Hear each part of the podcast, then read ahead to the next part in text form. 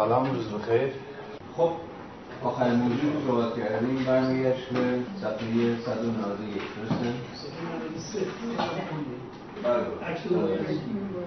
خب داشتیم به پرسش از ماهیت ارزش اضافی سر می‌کردیم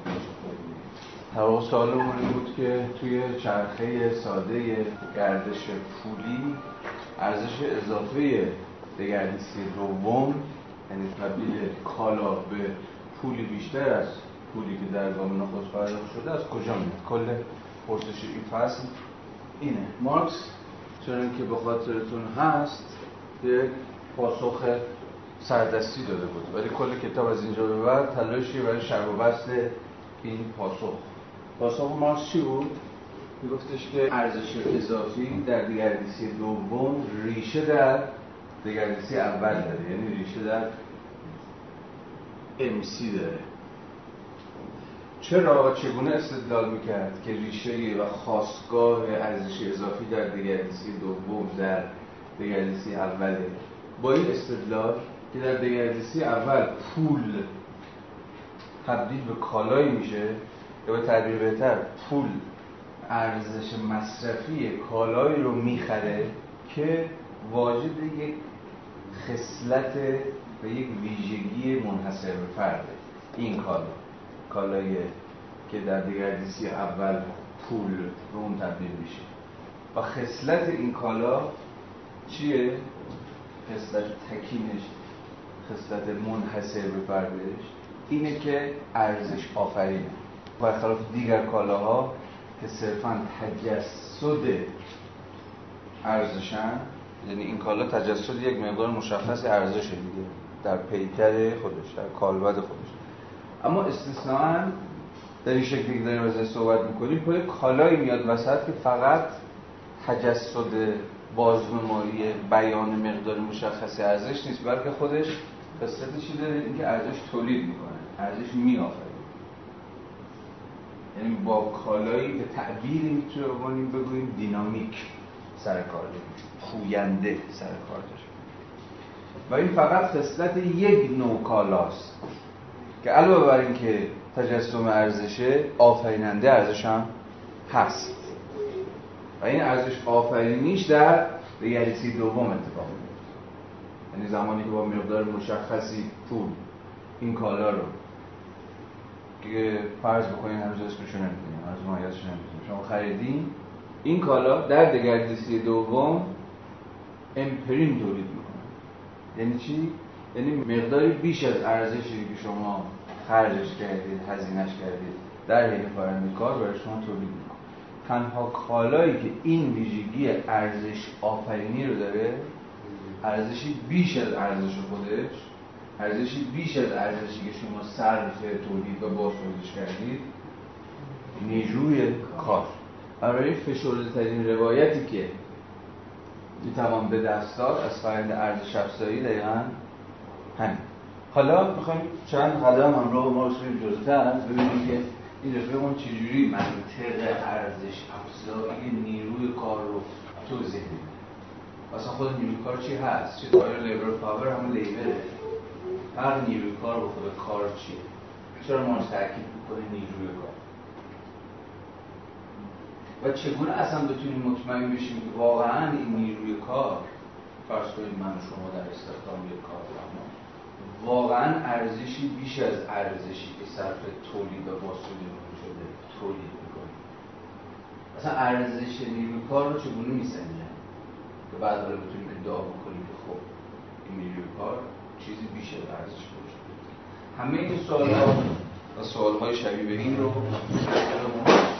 بحث خب برگردیم صفحه 193 همون پاراگراف یه جورایی آخر میشه اکنون باید این کالای ویژه یعنی نیروی کار که در فرازه قبل باش آشنا شدیم من حالا در حد مقدمه چیزی که گفتم اکنون باید این کالای ویژه حواستون از چرا این کالای ویژه فقط این کالاست که این خصلت ارزش آفرینی بیش از ارزش خودش رو در واقع داره.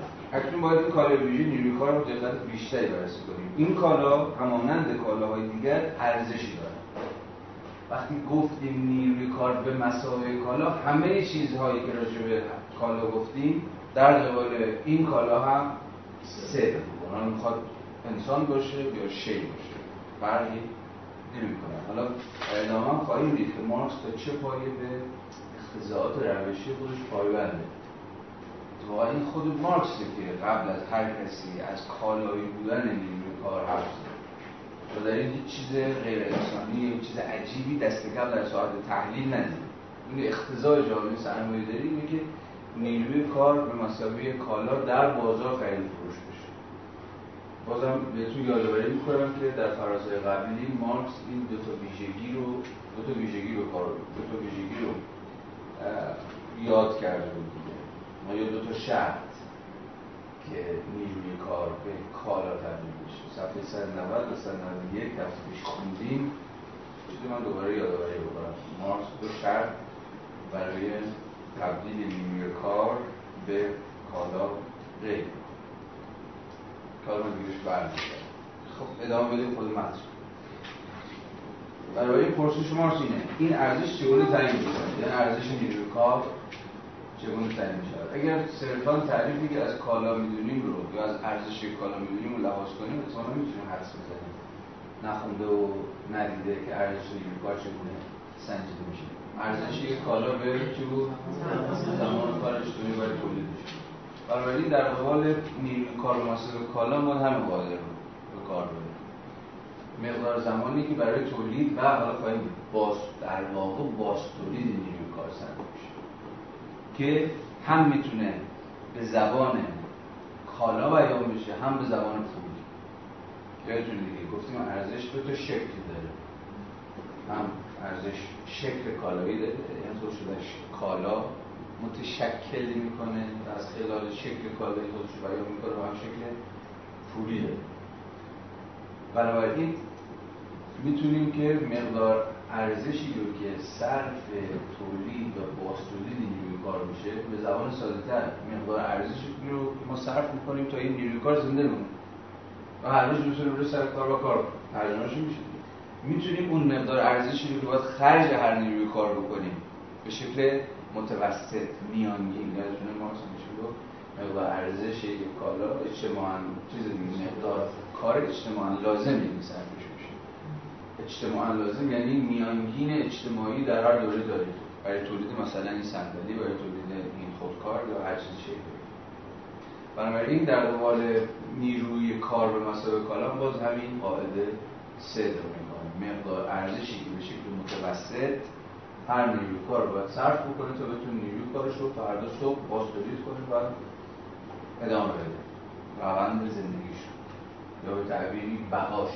این مقدار ارزش رو چون که گفتم می‌توان به زبان مقدار کالاها مقدار کالایی لازم برای باز نیروی و یا به زبان مقدار پول لازم یا به تعبیر مقدار دستمزد لازم برای باز کار ترجمه درسته؟ ما وقتی از سبد کالا صحبت می‌کنیم سبد خانوار صحبت می‌کنیم از سبد کالای خانوار صحبت می‌کنیم در واقع چیه؟ ترجمه مقدار ارزش اجتماعا لازم برای بازتولید نیروی کار به زبان کالاست درسته؟ میگه یه آدم بخواد زنده بمونه شکل یعنی بتونه نیروی کارش رو درست و درمون بازتولید بکنه این کالاها رو این مقدار از این کالاها رو در این سبد باید بتونه مصرف بکنه تا بقاش و باستولید نیروی کارش تضمین بشه یعنی چیزی که مارکس میگه اصلا چیز عجیب و غریب و پیچیده و چیزی نیست. حتی همین امروز هم اصلا نظام در واقع اقتصاد سرمایه داری مسئله دستمزد و حداقل دستمزد سبد خانوار همه و همه بر وفق همین اصل دارن کار می‌کنن. وقتی سبد کالایی معلوم بشه که تبدیلش به شکل پولی هم کاری نداره معادل پولیش رو شما می‌تونید محاسبه کنید یعنی این سبد کالایی که فلان مقدار از فلان کالا درش هست. مثلا در قولی خانوار چهار نفره در ایران سال 1398 مثلا فرض بکنید که 4 میلیون 200 هزار تومان میارزه یعنی کالاها رو ترجمه کنید به مقدار پولش.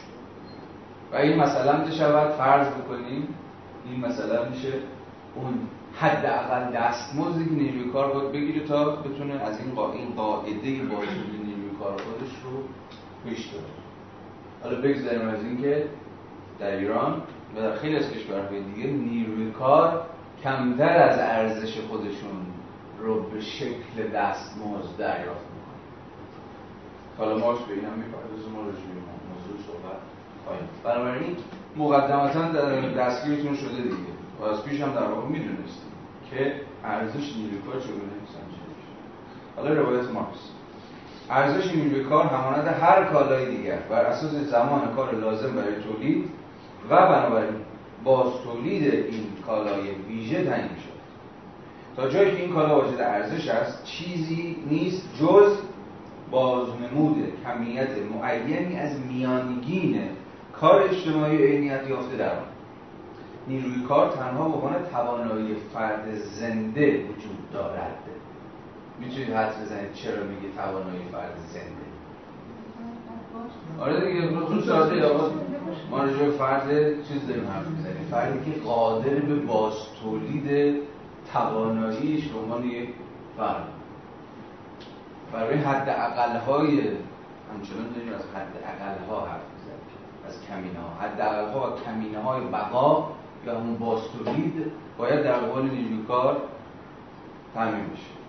بنابراین وجود خود فرد پیشنگاشت تولید نیروی کار است. تولید نیروی کار با توجه به وجود فرد عبارت است از باز تولید او یا حفظ و نگهداری او. انسان برای حفظ و نگهداری خود نیازمند مقدار معینی وسایل معاش است. بنابراین زمان کار لازم برای تولید نیروی کار همان مدت زمانی است که برای تولید این وسایل معاش ضروری است. برای سوال اینه دیگه چه وسایل معاشی؟ یا به تعبیر بهتر چه مقدار وسایل معاشی برای باستولید نیروی کار لازمه؟ که این میشه همون سبد کالایی که ما این روزها ازش حرف می‌زنیم. به بیان دیگر ارزش نیروی کار همانا ارزش وسایل معاشی است که حفظ و نگهداری مالک آن ضروری است. با این همه نیروی کار تنها با تجلی یافتن خویش به واقعیت نیروی کار فقط از طریق کار فعال می اما در جریان این فعالیت یعنی خود کار مقدار معینی از عضلات، اعصاب، مغز انسان و نظایر آنها صرف می شود که باید جبران شود. هرچی بیشتر مصرف شوند باید بیشتر دریافت شوند. این معنیش نیست که مشاغل هرچقدر دشوارتر باشند به یه تعبیری ارزشی بیشتری دارن و بیشتر باید دریافت کنن چون بازتولید توان نیروی کاری که صرف مشاغل سخت میشه طبعا دشوارتر حتی الان هم توی نظام دستموز یه چیزی ردیفی به نام مشاغل سخت حتی مناطق چی؟ می‌دونم مناطق محروم فلان این چیزا وجود داره. ولی حالا فارغ از اینکه نمی‌دونم مقدارش چقدر فلانش چقدره یعنی اینها نکاتی است که در خود اقتصاد رایج اقتصاد نرمال هم کاملا جا افتاده. مشاغل سختتر مستحق اینن که دستمزد بیشتر بگیرن کسایی که در مناطق به اصطلاح محروم بر آب و هوا و غیر و غیره دارن کار می‌کنن مستحق اینن که دریافته بیشتری داشته باشن. چرا؟ به این ساده به زبان مارس که با تولید ارزششون سختتر دشوارتر هزینه بیشتری رو باید صرفش بکنید و چیزای شعری پس می‌خوام بگم چیزایی که ما میگه حتی امروز هم در اون پارادایم اقتصاد مستقر اقتصاد متعارف حرفای عجیب غریبی نیستن حرف پذیرفته شده ای اگر که مثلا این بحث زنده خب مثلا من مردم ولی شرکت من همچنان فعال. این چطوری میشه؟ منظورم اینه که خب من دوباره دارم یه سری پول وارد جامعه می‌کنم دارم از اون گذشته ای با اینکه زنده نیستم ولی دارم کاری انجام میدم بالاخره. شرکت من همچنان فعال یعنی اصلا برای مهم نیست که این آدم مرده ولی با وجود این هنوز شرکتش داره روی اسم بس زنده بودن که صفحه قبلی بودن نه نه نه اصلا اینجا مسئله بر سر مالکیت شرکت فلان نیست. ما راجع حواستون باشه دیگه. داریم راجع توان کار حرف می‌زنیم اون نیروی کار حرف می‌زنیم. یعنی فرد زنده که از مجرای کار خودش داره ارزش آفرینی حالا ممکن تو بگی خب یه کارخونه صاحبش مرده و کارخونه داره کار می‌کنه. خب مسئله کجاست؟ داستان چیه؟ گیر کار کجاست در اون سوال چیه؟ یعنی صاحب کارخونه یا نمی‌دونم کارفرما یا چیز شبیه کار نمی‌کنه صحبت نمی‌کنه. مشخصا راجع به خود نیروی کار حرف می‌زنه. حالا یه چیزی شبیه به این رو میشه این سمت خوب این سمت نیروی کار کار گذشته من بوده که الان هنوز داره جواب میده؟ آره دیگه یه جوری یه جوری میشه اینجوری هم دید قضیه. حالا نیروی حالا به مارکس اگه باشی میگی نیروی چیز کار تو نبوده. کار چیز نیروی کار بوده این سرمایه رو سرمایه ثابت رو تولید کرده ولی یه چیزی که شبیه میشه مثال تو مستمریه.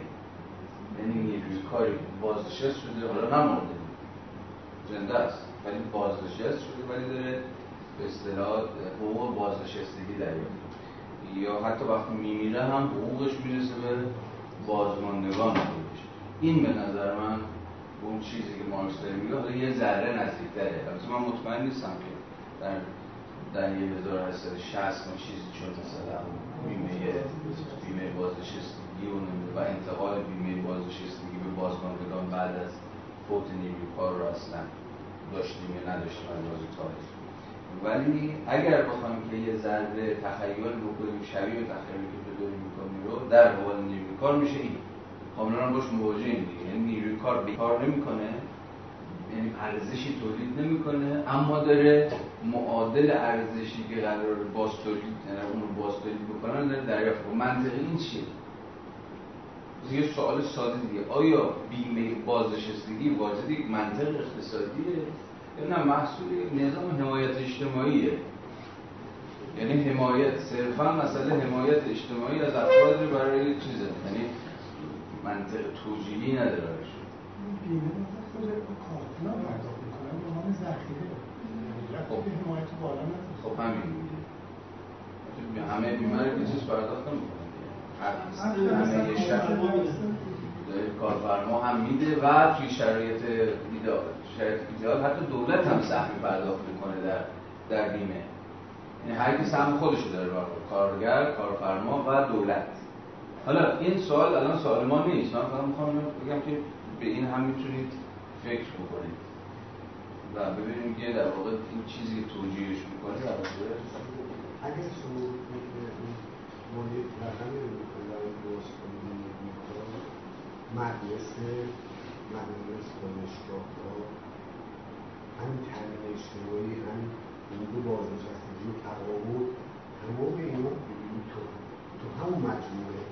جمع میشه یعنی شما اینها در دراز مدت تمام اینها برای بازتولید نیروی کار لازم هستش حالا اینکه آیا مثلا این سرمایه داره با فکر ما اومده تا اینجا رو دیده اینا رو داره می‌پردازه یا مبارزات خود کارگرایی رو ایجاد کرده و در هر حال برای باز تولید نیروی کار تمام اینا لازم. بهداشت. من با این قضیه موافقم ولی خب اینو بذاریم بمونه. موضوع بسیار پت و پهنیه و باید مستقلا ولی فکر کنیم بهش. آیا یک منطق اقتصادی پشتشه؟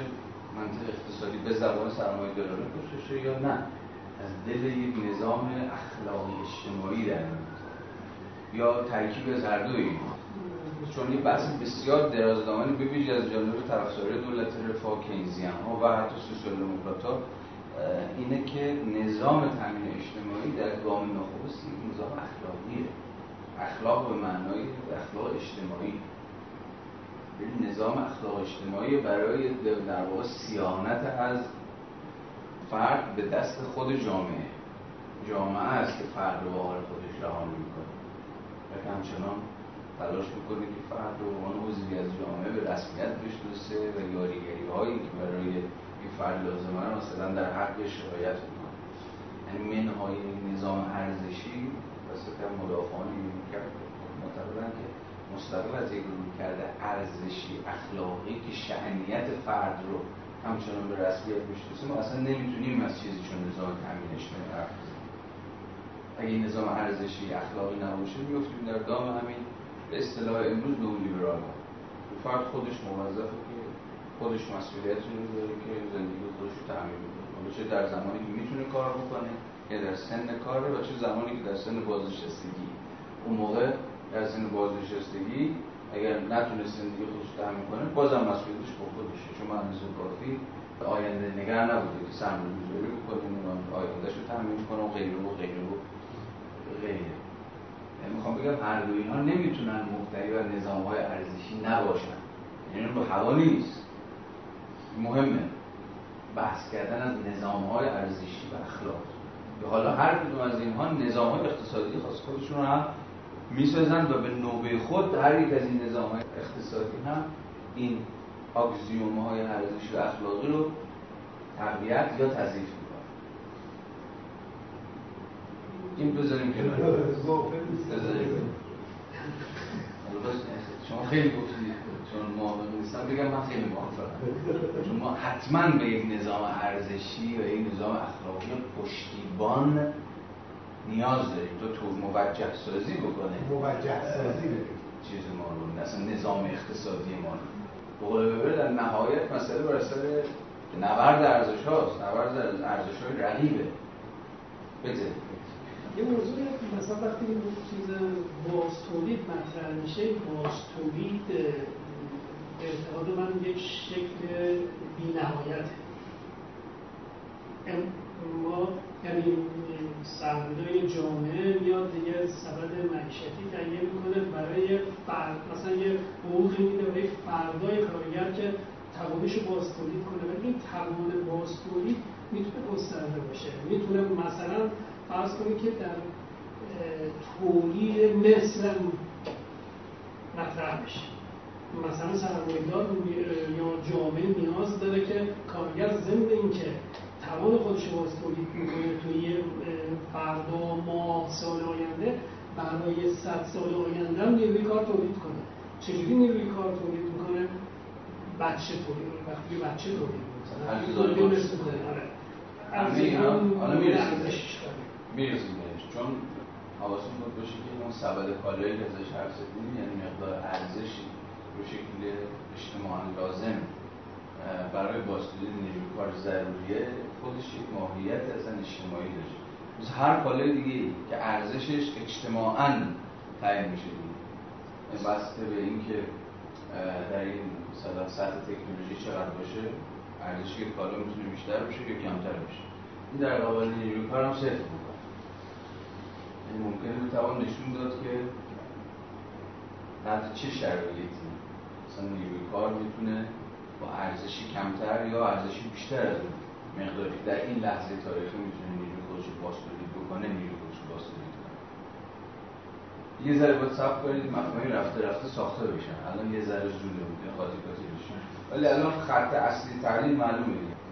با این همه نیروی کار تنها با تجلی یافتن خیش به واقعیت تبدیل می شود اینجا به شکل زمین داره تفاوت بین نیروی کار و کار رو می‌بینی کار چیه خود نفس فعالیت نفس اکتیویتی. ولی توان کار اسمش میشه دیگه یه بالقوگی یه پتانسیالیتیه که باید فعال بشه. یعنی باید تبدیل یعنی بالقوگی تبدیل بشه به فعالیت. یعنی به تعبیری من به عنوان نیروی کار باید کار خودم بفروشم. و فقط زمانی که نیروی کار خودم بفروشم که به معنای دقیق کلمه به کار تبدیل میشه در ادامه خواهیم خوند ولی پیش دستانه 196 پاراگراف چهارم به قول سیسموندی توان کار هیچ هست مگر که فروخته شد.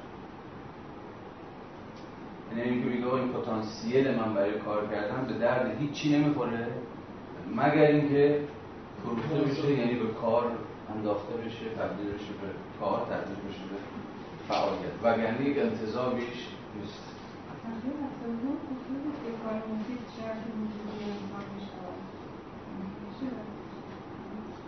به این رفته به فکر نمی نه راجع کار مفید داره یعنی کاری که ارزش مصرفی داره. اونجا گفتید کار مفید خب. شرط وجودی انسان شود آره ولی اینجا راجع به این موضوع صحبت نمی‌کنیم شرط وجودی انسان اینا سخن نخواهیم دوباره به این موضوع تو چیز برمیگرده فصل پنجم خود کار چیه نسبت کار با انسان چیه و اینجا صرفا موضوع یه چیزه. تفاوت بین توان کار با کار. و اونم خیلی ساده است. این بیش از اندازه ساده است. اونقدر ساده است که دیگه واقعا بدیهیه. کار نفس فعالیت در واقع نفس فعال در واقع فعلی. کار به این معنا چیزی نیست جز فعلیت یابی پتانسیالیتی. فعلیت یافتن توان بالقوگی و ظرفیت کار کردن. جمله سیسموندی کمک بگیر مارکس هم داره تکرارش می‌کنه؟ توان کار هیچ هست مگر اینکه فروخته بشه این زمانی که به استخدام یک نظام تولیدی در بیاد استخدام یک کارفرما یا چیزی شبیه. خب ادامه بدیم. نیروی کار تنها با تجلی یافتن فعلیت پیدا کردن خیش به واقعیت تبدیل می نیروی کار فقط از طریق کار فعال می شود اما در جریان این فعالیت یعنی خود کار مقدار معینی از عضلات اعصاب مغز انسان و نظایر آنها صرف می شود که باید جبران شود. هرچه بیشتر مصرف شوند باید بیشتر دریافت اگر صاحب نیروی کار امروز کار کند فردا نیز باید قادر به تکرار همان فرایند در همان شرایط تندرستی و قدرت باشد. بنابراین وسایل معاش او باید برای حفظ و نگهداریش در حالت متعارف به عنوان فردی که کار می‌کند کافی باشد. نیازهای طبیعی او مانند خوراک پوشاک سوخت و مسکن بنا به شرایط آب و هوایی و سایر ویژگی‌های طبیعی کشورش فرق می‌کنه. از سوی دیگر تعداد و گستری نیازهای به اصطلاح ضروری او و نیز نحوه برآورده کردن آنها خود محصول تاریخ است.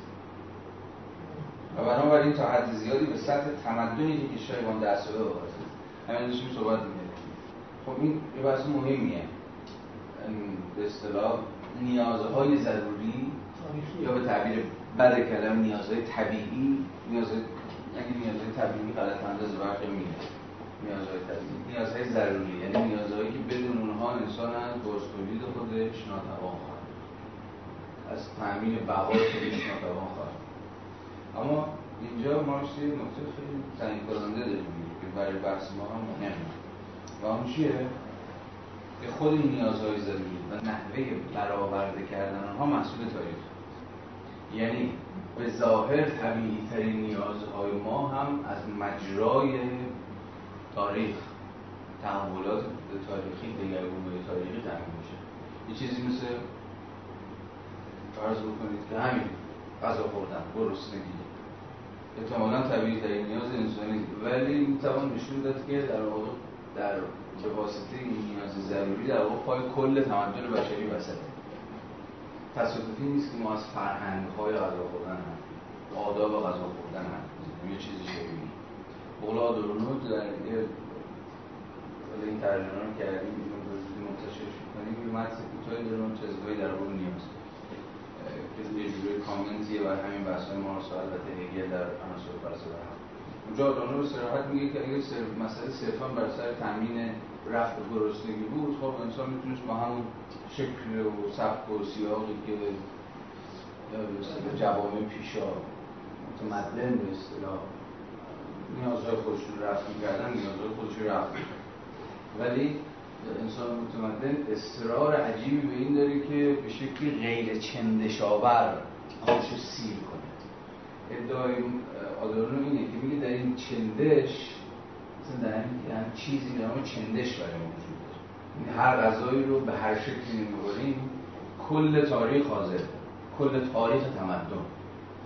آداب تب آداب تمدار کردن آداب یعنی چگونه مجموعه از اداها جست ها نهادها و غیره به شکل گرفتن تا ما از شر چندش خلاص کنیم خیلی نکته مهمی.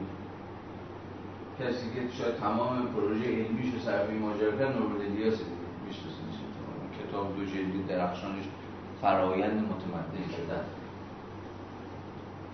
الیاس تمدن رو همین به همین معنای چیز می‌فهمه. به همین معنای می‌فهمه که دیگه خیلی ساده بخوام بگم نیازها به شکل بیواسطه رفع رجوع نمیشه. عواطف به شکل بیواسطه ابراز نمیشه. بلکه همواره پای میانجی ها و واسطه ها میاد بسند حالا چه نیازها باشه چه عواطف. مثلا خشم به عنوان یک افکشن به عنوان یک عاطفه دیگه به شکل بیواسطه و بلا درن خودش ابراز نمی‌کنه خودش نشون نمیده. بلکه یک دو سستی یک فاصله ای حالا به نام اخلاق به نام تحمل به نام کسم غیز چه می‌دونم هر شما فکر می‌کنید بین اینها میانجیگری می‌کنه. مثلا تمدن همین فرایند میانجیگری کردن بین نیازها و بین عواطف. تمدن اینجوری ساخته میشه. وقتی از جوامع پیشا تمدنی حرف می‌زنیم منظور اون چه یعنی جوامعی که افرادی فاصله بین نیازشون و ارزای نیازشون فاصله بین خشمگین شدنشون و ابراز خشمشون یا عشقشون یا هر چیز این وجود نداره. کل تلاش الیاس اینه که نشون بده در این فرایند متمدن شدن چه ساز و کارهایی به شکل تاریخی ساخته شد که مثلا همین غذا خوردن رو از چیز محبع چندشاور فلان خلاص. بود اصلا چی شد که مثلا یکی کارهایی که مثلا الیاس کرده همین روز چه رو چند بود؟ چه آدم زمانی و کدوم جوامع به جایی که با دست غذا رو خوره چیز رو قشق شنگل ساده تر.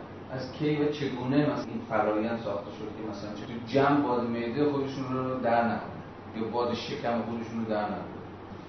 این نگوزیدن چگونه یه فرایند در واقع متمدن شدن؟ البته اینو حل کردن ولی چیزو حل نکردن. جلو توی اروپا دست غریبی راحت فیلم می‌کنن. یعنی مثلا فیلم ممکن یه ده دقیقه کل چیز خودش تو همین کلاس خالی کنن. هست با فیلم مشکل ندارم ولی خب با گوزیدن مشکل داره اینا خیلی من اصلا پروسه جامعه شناختیه بیتارو خیلی خیلی بیتارو رفیق ما هم داره همین میگه ساده تر نمیشه مثلا قبلا گوشی و ماشین به خاطر حالا اون سطح تمدن اون دوره داره که مثلا تو سبد کارا نبوده الان هست بله بله یعنی همین این سبد کالا این سبد ثابت نیستش هی ممکن خیلی می‌تونه بزرگ شه کوچیک هم می‌تونه بحث کردیم هفته تفریح و فیلم دیدن و سینما آره دیدن آره مثلا چه می‌دونم همین مرخصی است. فراغت. آقا فراغت نباشه من نمی‌تونم نیرو کارمو درست در اون باز تولید بکنم. این فراغت یا مرخصی پدیده جدیده. کسی تصوری نداشت که آقا یه چیزی به نام فراغت نیروی کارم مثلا دو روز سه روز در ماه لازمه.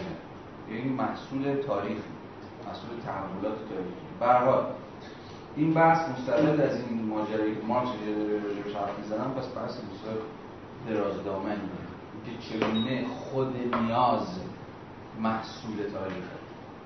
هم خود نیاز و هم شیوه برآورده کردنش. نه فقط دومی. ما اول فکر می‌کنیم خب شیوه ها تغییر کرده یه روز یه جور مثلا یه روز با برگ درخت انجیر مثلا لباس تنمون بود. حالا امروز مثلا با چه می‌دونم با چی و زارا و چه می‌دونم مسئله فقط تغییر شیوه ارزای نیاز نیست بلکه بر سر خود نیاز هم خود نیاز هم مسئول تاریخ.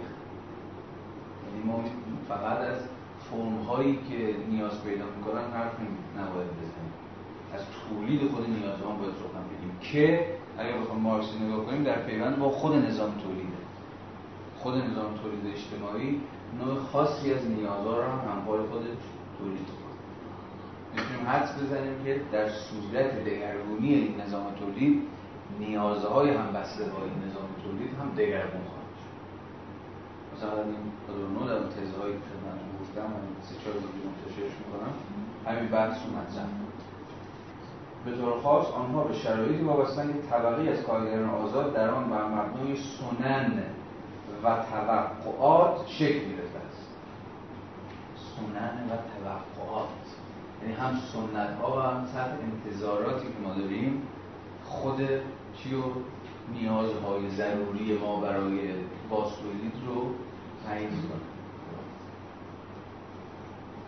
و توقعات هم اپینین ها یا expectation expectation ها و اپینین ها باورها عقاید. من دیشب که داشتم روی این تزا کار می‌کردم. برگشتم به هگل جالب هگل اینجور طرز عجیبی از عجیب درخشان میگه. ببین از یه جای به بعد این عقایدن همه اپینین ها هستن باورها و عقایدن که باید ارضا باشن. نه نیازها. نیازها به کسوت باورها در میان به کسوت عقاید در میان اونها رو باید شما باید اونها رو باید ارضا کنید.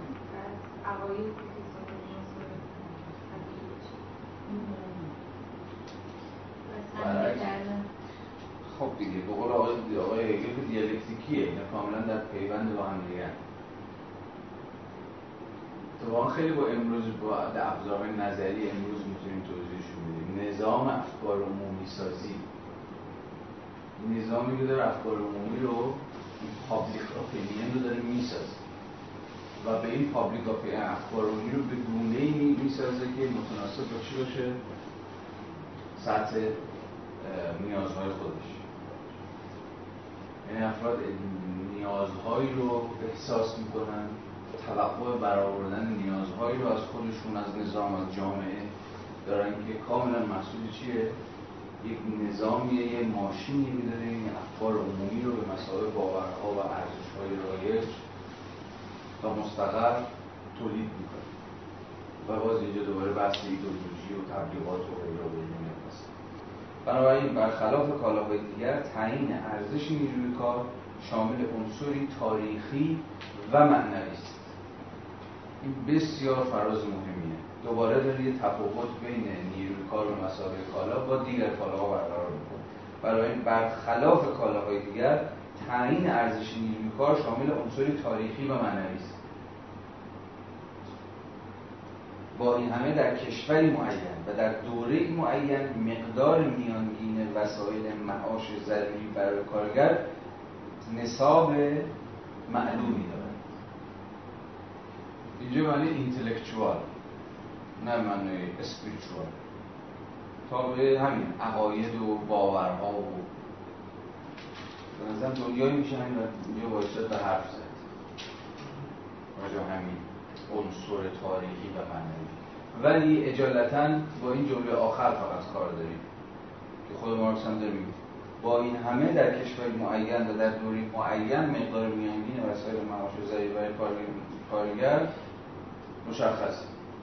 ولی می‌تونه در یه دوره دیگه در یک جامعه دیگه در یک شرایط دیگری تغییر اما مارکس به نظرم یه چیزی تغییر چیز نمی‌کنه اشاره نمی‌کنه. به نظرم این نکته مهمیه. اینکه حتی در یک کشور معین حتی در یک زمان معین هم بر سر اینکه به قول خودش میانگین وسایل معاش ضروری دعواست و مناقشه است. یعنی اصلا چیزی نیست که در هر لحظه تاریخی مشخص به شکل بلا مناقشه ای بر سرش اجماع بشه و این کار رو بسیار دشوارتر می‌کنه. و مثالش هم اشاره دیگه نه؟ دعوایی که بین تیم کارفرمایی و تیم کارگری بر سر همین تعیین سواد خانوار وجود داره. جالبه در ایران ما هر سال این دعوا رو داریم. هر دو اینا دو تا تیم جالبه هر دو اینا به علم رجوع مثلا به علم تغذیه. خب خیلی چیزا وسط دقیقا یکی از جایی چیزای خود علم تغذیه است. آقا چه مقدار مثلا پروتئین برای یک روز برای یک فرد زنده نرمال لازمه؟ چند دیوان شیر مثلا لازمه؟ و غیره و می‌تونیم بازی رو همچنان ادامه بدیم. جالب سال 96 اگه اشتباه نکنم یه فاصله دو میلیون و 500 هزار تومانی بین سبد خانواری که تیم کارفرمایی چیده بود. با سبد خانواری که تیم کارگری چیده بود وجود داشت. این کارفرما گفتم ما همین بخورم بستشون این سادش.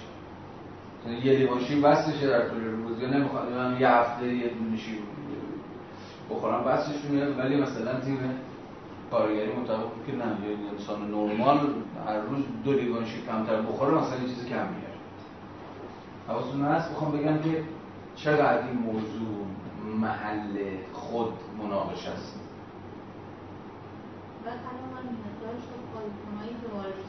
بله آقای پناش هم دقیقا هم که میگردیم خلاصه آقا کتاب سینما تئاتر جزء شرایط لازم برای باش کار هست نیست.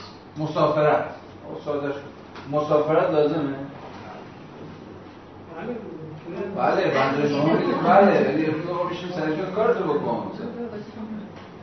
چیزو یادمون بیاد مارکس دست نوشته های 1844 رو اونجا گفتش که هر شکلی از لذت بردن برای کارگر برای اون ممنوع اعلام شده. به جور تعمل و زیاده خواهی و پر شدن و اینجور چیزا. الان هم همینه. الان هم همین جزی نمگه یعنی نیروی کار فرض اینه که باید با کمینه ها بسازه با حد ها بسازه و همه ویژگی اخلاقی هم در قبال اون صدق می‌کنه. کم زیباست نمی‌دونم قناعت قشنگه و از این بازی ها عموما در قبال نیروی کار صدق می‌کنه زیاد خواهی مظلومه فلان فلان فلان. همه این نظام باز اخلاقی و ارزشی که خراب میشه بر سر کارگر. و خب کارم داره می‌کنه این نظام. اولا می‌بینید که کجا تاثیر خودش رو می‌گذاره. یعنی آقا همینقدر بست زیاده خواهی موقوف مثلا. بیشتر از حد خودت نخواه. همه اینا چیزایی است که ما چیز به شکل متعارف داریم در زندگیمون. میشنویم و باش مواجه همین بخشای بخشای پیشرو سرمایه‌داری عملا همون نه تنها اینها رو بلکه خیلی چیزا که الان موضوع کارگر رو خیلی بعید بدونیم اینا رو میان میدن چون به نیروی احتیاج دارن. که مثلا بتونه این کار رو انجام بده. مثلا من راجع کمپانی پیکسار می‌دیدم مثلا کمپانی پیکسار اینا واسه تمام کارمندای خودش حتی سالن‌های ورزش یا استراحت های دو ساعته کافی شاپ های معین. یعنی اینها میده چرا چون به این نیرو احتیاج داره. این نکنید یعنی بخش پیشروی سرمایه‌گیری می‌بینی که با برای بازتولید این نیرو باید این چیزی بذاره. یعنی این درسته که مناقشه روی این زمینه وجود داره و همیشه بخش سرمایه‌داری می‌خوان برای حد اکثر کردن سود خودشون از خیلی از اینا بزنن. خیلیشون هم اون آینده نگری رو ندارن. می‌خوان خیلی سریع سود خودشون رو به ماکسیموم برسونن. ولی در هر حال همه اینا برای باستولید لازمه گرایش کینزی دولت رفاه شاید بود. همچین چیزی. اما هم سرمایه هم همچین شکل رو نداره. هیچ جای دنیا. آیا تو ویتنام این کار نمی‌کنه آیا توی بنگلادش این کار نمی‌کنه باید فکر کنیم دیگه. بله سرمایه برای اینکه اون موقع. این کار رو تو غرب مجبور بود بکنه اومد چیکار کرد؟ تمام صنعت رو برد تو کشورهای جهان سوم. برای اینکه به کارگر خودشون پول نده. برای اینکه کارگر خودش رو از اون رفاه محروم کنه. الان که این کارو نمی‌کنه. درسته. ولی فکر می‌کنم قضیه دولت رفاه مستقیما رب نداره. به نوع اقتصاد رفت داره. یا به تعبیر بهتر به نوع بنگاه. عموما این امتیازها در بنگاه هایی که مبتنی بر های تک هستن. اتفاق میفته این خیلی مهمه. یعنی نوع خاصی از صنایع نوع خاصی از بنگاه ها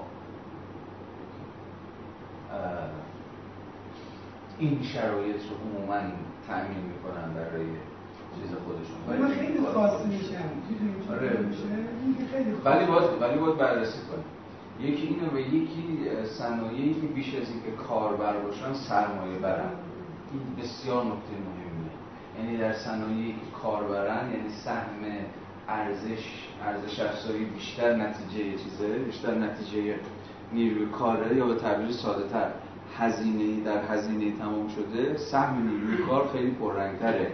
تا سهم سرمایه. یا حالا در ادامه تو خود مارکس هم خواهیم دید. سهم سرمایه ثابت به سرمایه متغیر. سرمایه متغیر هم کار سرمایه ثابت همون منابع اولیه و از زمین کارخونه کارخونه و غیره و غیره خلاصه می‌خوام بگم که بین صنایع متفاوت هم بله این تفاوت ها رو باید لحاظ کرد و نشون داد که در چه شرایطی در کدوم صنایع سرمایه بر یا کاربر های تک یا نمی‌دونم کارهای یدی کدوم یک از اینها ایزن جنسیت بله. و خود چیز؟ و خود کمیت نیروی کار توی چیز مثلا خود در صنایعی که نیروی کار متخصص اون صنعت کمه یعنی چی؟ یعنی صنایعی که مبتنی بر مثلا فارغ التحصیلان چیزن فارغ التحصیلان کارکشته و مجربند. خب کم پیدا میشه این تیپ آدم عموما این صنایع این این بنگاه ها دستمزدهای بالا می‌کنه بازم ارزش نیروکار اونجا پرداخت نمیشه دیگه فرقی نداره خب به هر ترتیب شما حساب کنید دیگه تو اونم حساب ما از منطقه ما از منطقه سرمایه‌داری که بیرون نمیاریم هنوز درون منطقه سرمایه‌داری هست. داریم تفاوت بنگاه ها رو نشون میدیم تفاوت خود نیروها رو یعنی خود نیروی کار رو.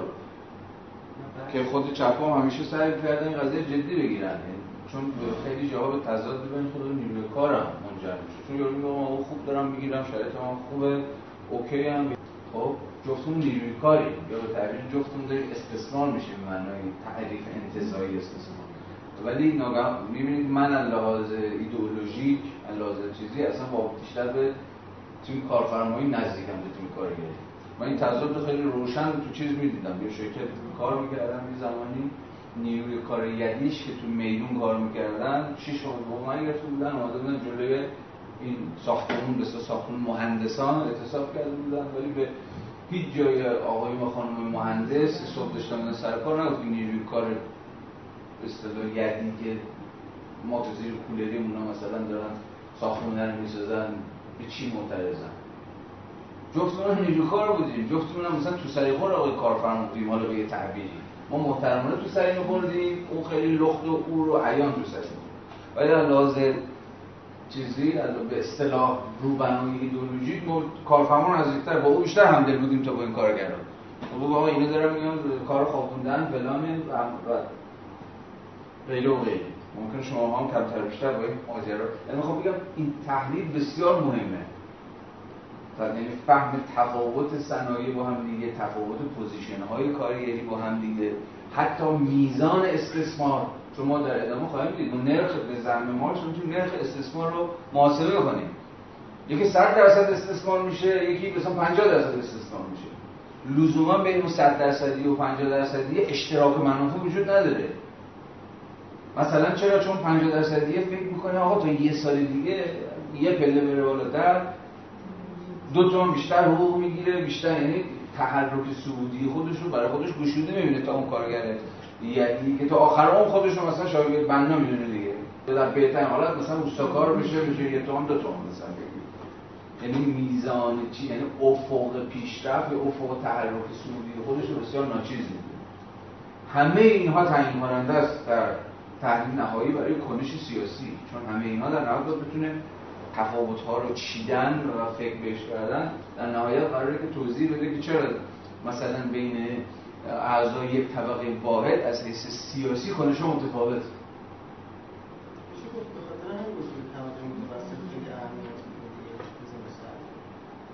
چون طبقه متوسط توی شرایط بهتری یکی از آره یکی از توضیحات همینه که طبقه متوسط دقیقا با اون متوسط بودن خودش از مزایای سیستم منتفعه یا خیلی بیشتر از طبقه کارگر یا فرودستان یا هر چی اسمشو می‌ذاریم منتفعه. و عملا خودشو بخش سیستم می‌دونه نه در برابر سیستم. بنابراین اونجور که مارکس همیشه متنفر بود یا خرد بورژوازی باید اصلا خود تاریخ چقدر خرد بورژوازی بیشتر از بورژوازی متنفر بود. آقا اینا در لحظه نهایی خیانت می‌کنن.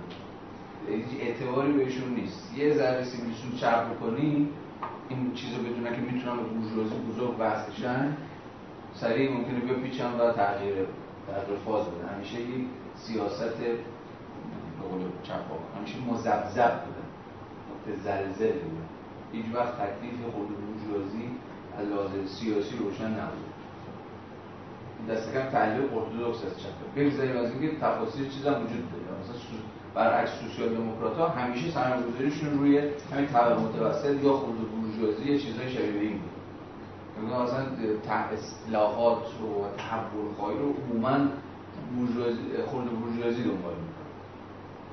در طول تاریخ هم میشه نشون داد. اهمیت طبقات به اصطلاح میانی رو یا طبقات متوسط این کتاب نه طبقه نه متوسط مورد سرافی رو به نظر حتما بخونید 7 ماه پیش منتشر شد نشه شیرازه منتشر کرد. خب اگه سقفی رو بشناسید خب سقفی کسی که رسما داره از افق سوسیال دموکراسی مبتنی بر طبقه متوسط داره دفاع می‌کنه. تو این طبقه این طبقات میانی اتفاقا کنشگران تاریخ بودن میشه. ولی زیل حاکمیت تفاصیل مارکسیست لنینیستی که همیشه طبقه کارگر بات کردن گم شدن. نه تنها گم شدن بلکه همیشه تو سری هم خوردن.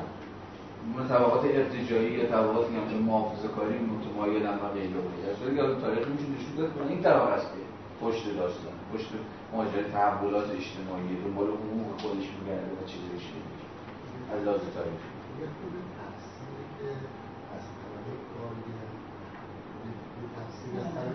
تفسیر از طبق کارگر وجود داره. یعنی کارگر طبق کارگر همون کارگریه که نیرو خود دستش داره. کار یدی می‌کنه. یه خود تفاصیل فرق کرده راجع به این قضیه. ما تمام ما وقتی تعریف می‌کنیم چون مهندسی که توی کارخونه داره کار می‌کنه به قول شما یه لول دیگه کار می‌کنه. اون هم همونجور که شما فرمودید داره استثمار میشه و اون هم ما نمی‌تونیم تو زیل خود بورژوازی طبقه بندیش کنیم چرا؟ چون اون بخشی از سرمایه رو در اختیار خودش نداره. بخشی از و بر اساس سرمایه خودش کار نمی‌کنه که بگیم که داره اینجوری کار می‌کنه. یه خود این مسئله به این سادگی نیستش. یه خود پیچیدگی خاص خودش هم داره. فکر می‌کنم با جا افتاده براتون دیگه. من تکلیفی چیزی نمی‌خوام روشن کنم. من فقط طرح مسئله می‌خوام بکنم و اینا گشوده است و به این مناسبت هم نمیشه حلش کرد. سر خود تعریف بعد طبقه کارگر کیست؟ همین الانش میشه هزار یک مناقشه را انداخت. یا آیا خورد بورژوازی همون طبقه متوسطه میشه بحثای بسیار زیادی کرد. فقط به عنوان این مسئله گوشه ذهنتون باشه اگر علاقه مندونید خودتون پی داستان رو بگیرید. به حال این جمله مارکس رو به نظرم باید این تفسره دست همون تفسره است که من بهش می‌زنم. در یک کشور معین و در یک دوره معین هم ما هموار مناقشات تعیین کننده بر سر میانگین وسایل معاش ضروری باشه 195 دو. ارزش نیروی کار را می‌توان به ارزش مقدار معینی وسایل معاش محاسبه کرد. حالا الان دیگه بخواد وارد فرمول محاسبه ارزش نیروی کار بشه. بنابراین برای این ارزش متناسب با تغییر ارزش وسایل معاش یعنی متناسب با مقدار زمان کار لازم برای تولید آنها تغییر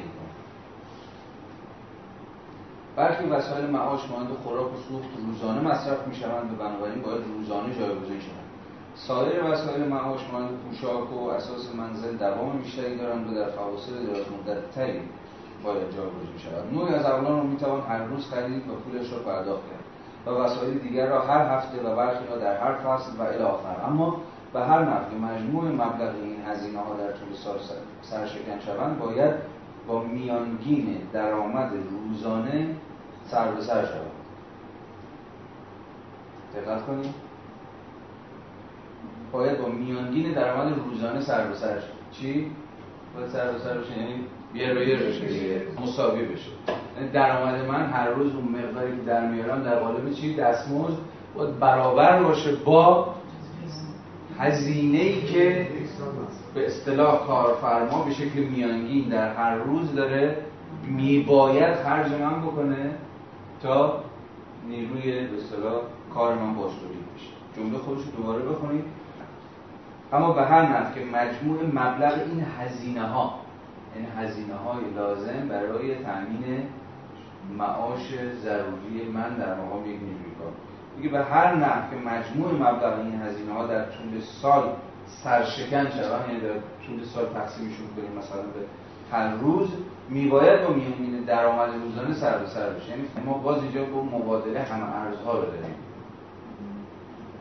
یعنی مقدار امی که به پرداخت میشه کارفرما به عنوان هزینه داره پرداخت می‌کنه. من به شکل دستمزد دارم دریافت می‌کنم. برابر با چی؟ مقدار وسایلی که به مقدار وسایل معاشی که من برای یه روزم لازم دارم و می‌تونم با اون دستمزدی که دریافت می‌کنم اونها رو تامین بدم یعنی انگار فرض اینه که در این سطح ما همچنان با مبادله هم ارزها سر کار یعنی نیروی کار به اندازه ارزشش دستمزد ساده. چرا؟ این اینه که کارفرما زد میگه چقدر خرج داری من هم خرج من خرج دارم.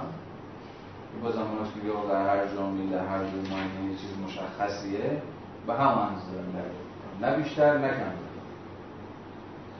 باز فرض چیه که کارگر نمی‌تونه پس انداز کنه؟ وقتی هم ارزها مبادله میشه من پس انداز نمی‌تونم بکنم یعنی چیزی بیشتر از اونی که خرج روزانم میشه ندارم بذارم تو جیبم یا بذارم تو بام. برای اینجا باز هم ارز هست. یا فرض ما رو که مبادله هم اما این در دگردیسی اوله. اتفاق اصلی ولی تو دگردیسی دوم میفته دیگه. کارگری که به اندازه ارزشش دستمزد دریافت کرده بیشتر از دستمزدی که دریافت کرده ارزش رو می‌کنه. اینجاست که ما وارد یک سازوکار به معنای دقیق کلمه سرمایه دارانه میشیم که مترادف با چی؟ انباش ارزش اضافی. بریم جلو. اگر کل کالاهای روزانه را که برای تولید نیروی کار لازم است با آ و کالاهایی که در هفته لازم است با ب و کالاهایی که در هر فصل لازم است با سه نشان دهیم آنگاه میانگین روزانه این کالاها عبارت, عبارت خواهد بود از می‌بینید دیگه در صورت کسر 365 آ به علاوه 52 به 52 هفته ب به علاوه 4 فصل 3 در مخرج هم 365 میشه چی؟ سرشکن هزینه سالانه در روز در هر روز کاری این هر روز کاری یعنی مثلا بنده کارگر یا شما کارگر اینقدر هزینه برمیداره برای آقای یا خانم کارفرما فرض می‌کنیم این حجم از کالاهای لازم برای یک روز میانگین شامل 6 ساعت کار اجتماعی باشد در این صورت با فرض کار روزانه 12 ساعته روزانه نیم روز از میانگین کار اجتماعی در نیروی کار عینیت یافته است. یا به عبارت دیگر برای تولید روزانه نیروی کار نیم روز کار لازم است. متوجه این فراز شدیم؟ داره میگه ببین فرض کنیم که زمان کار روزانه 12 ساعت 12 ساعت دارید کار یه بار دیگه بخونیم. خود جمله مارکس فرض می‌کنیم که این حجم از کالاهای لازم برای یک روز میانگین. شامل 6 ساعت کار اجتماعی باشه. دقیقترش اینه. 6 ساعت من باید کار بکنم تا مقدار ارزشی رو که آقای کارفرما به شکل دستمزد به من پرداخت کرده رو جبران می‌کنم. یعنی هزار تومان به من میده من باید 6 ساعت کار کنم این از ولی 6 ساعت می‌تونم هزار تومان به اندازه اون هزار تومان براش کار بکنم. و اونم به اندازه کاری که کردم هزار تومان من بده تا اون نیرویی که صرف کردم می‌تونم باستوری کنم این فرض.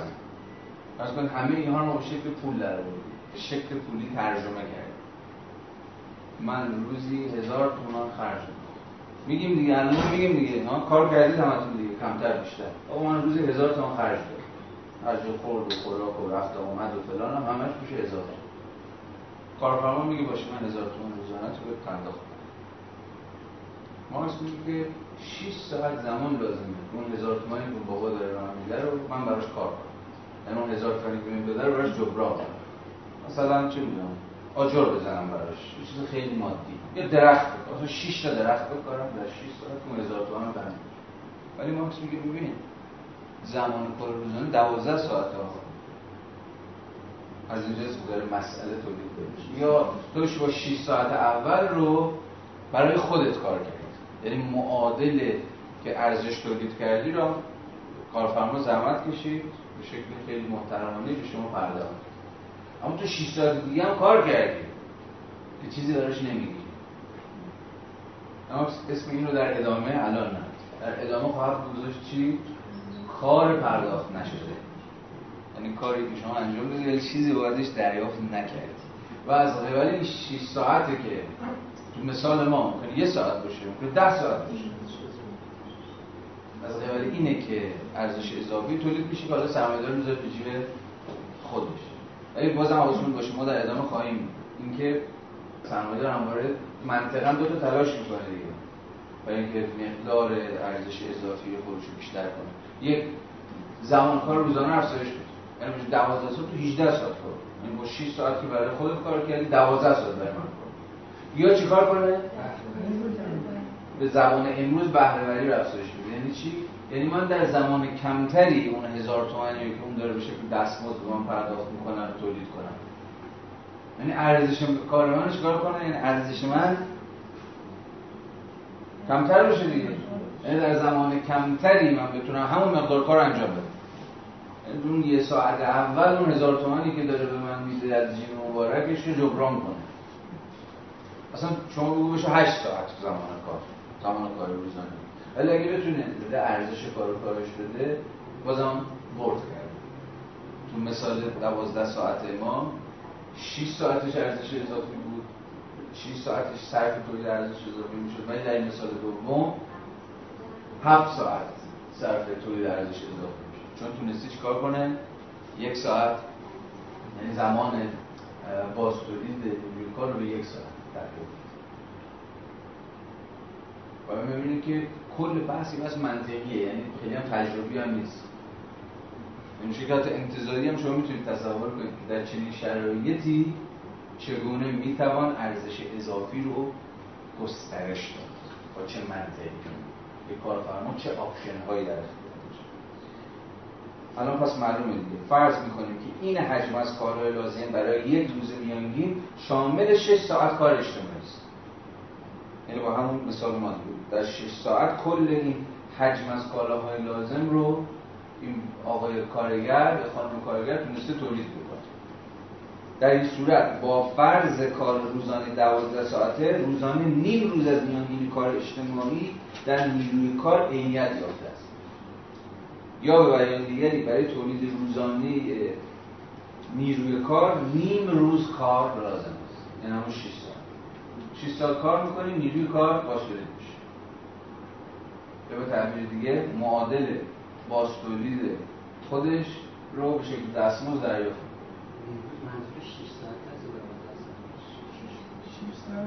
روز کار 12 ساعته. 6 ساعت. از این 12 ساعت برای چه؟ باز تولید ارزش نیروی کار.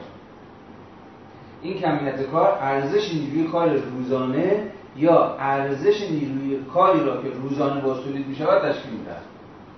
اگر نیم روز میانگین کار اجتماعی در سه شلینگ یا یک تالر بازمونده شود آنگاه سه شلینگ قیمتی است که با ارزش نیروی کار روزانه منطبق است. یا هر قیمتی که شما امروز می‌خواید بذارید. الان حد اول دستمزد روزانه چقدره؟ خورده که با اون بقیهش می‌رسه به یک و نفصد با حق آیل مندی و دیگه حق مسکن. پس تقریبا یه چیزی هلوش 50 هزار تومان میانگین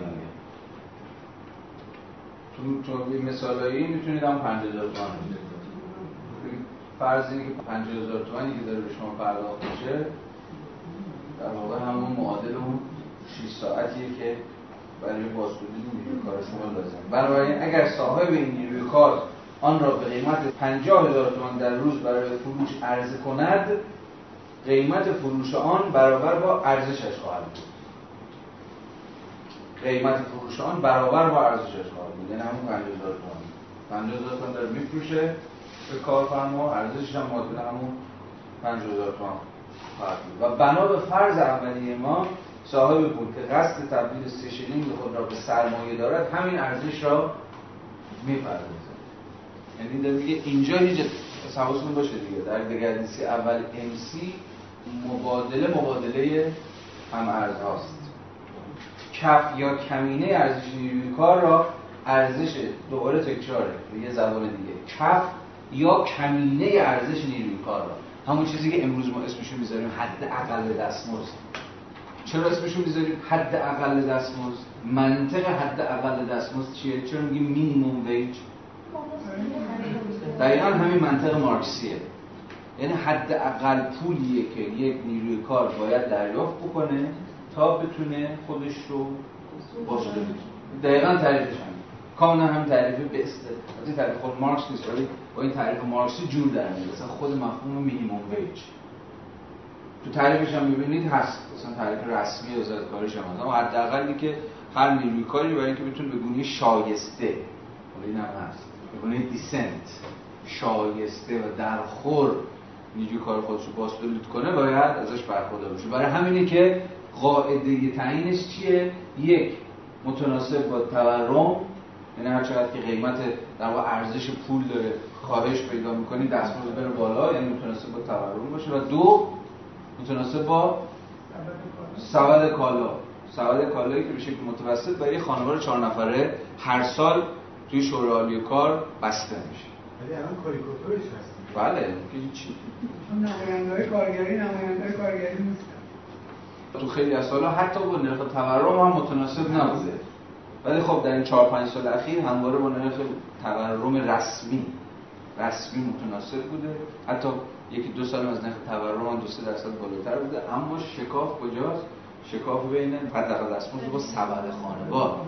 یعنی به زبان ما با همون مقدار ارزشی که یک نیروی کار داره. یا مقدار ارزشی که یا مقدار کالای اساسی که یک نیروی کار برای بازتولید خودش باید ازش برخوردار باشه.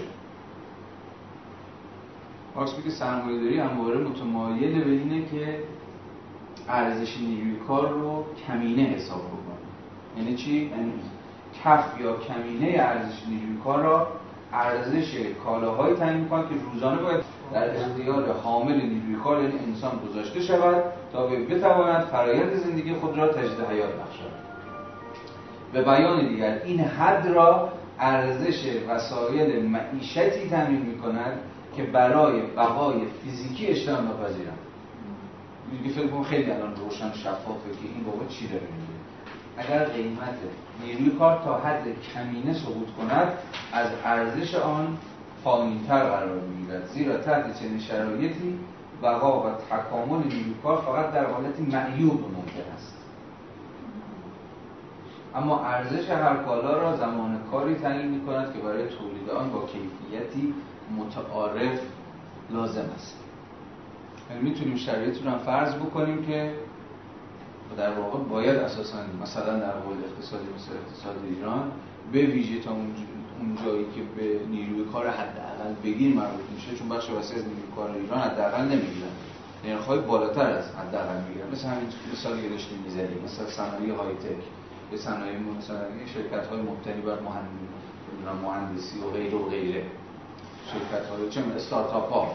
خیلی از این مثال ها زیاد می‌تونید بزنید یا دست کم سطوح بالای نیروی کار متخصص. در چنین شرایطی شرایطی می‌تونیم فرض بگیریم که نیروی کار کمتر از ارزش خودش دریافت می‌کنه. داره مثال می‌زنه. خودش داره میگه از ارزش آن پایینتر قرار می‌گیرد. زیرا تحت چنین شرایطی یعنی تحت شرایطی نیروی کار پایینتر از ارزش خودش دریافت می‌کنه بقا و تکامل نیروی کار فقط در حالت معیوب ممکن است. یعنی حد نه حتی چیزی شبیه بخور نمیر بلکه کمتر از بخور نه فقط در شرایطی که نیروی کار نمی‌تونه پس انداز بکنه بلکه در شرایطی که حتی میباید از دیگری قرض بگیره. مثل از ننه باباش هستن دیگه. مثلا به تنهایی یا یا یا شرایط دیگه دو شغل شده.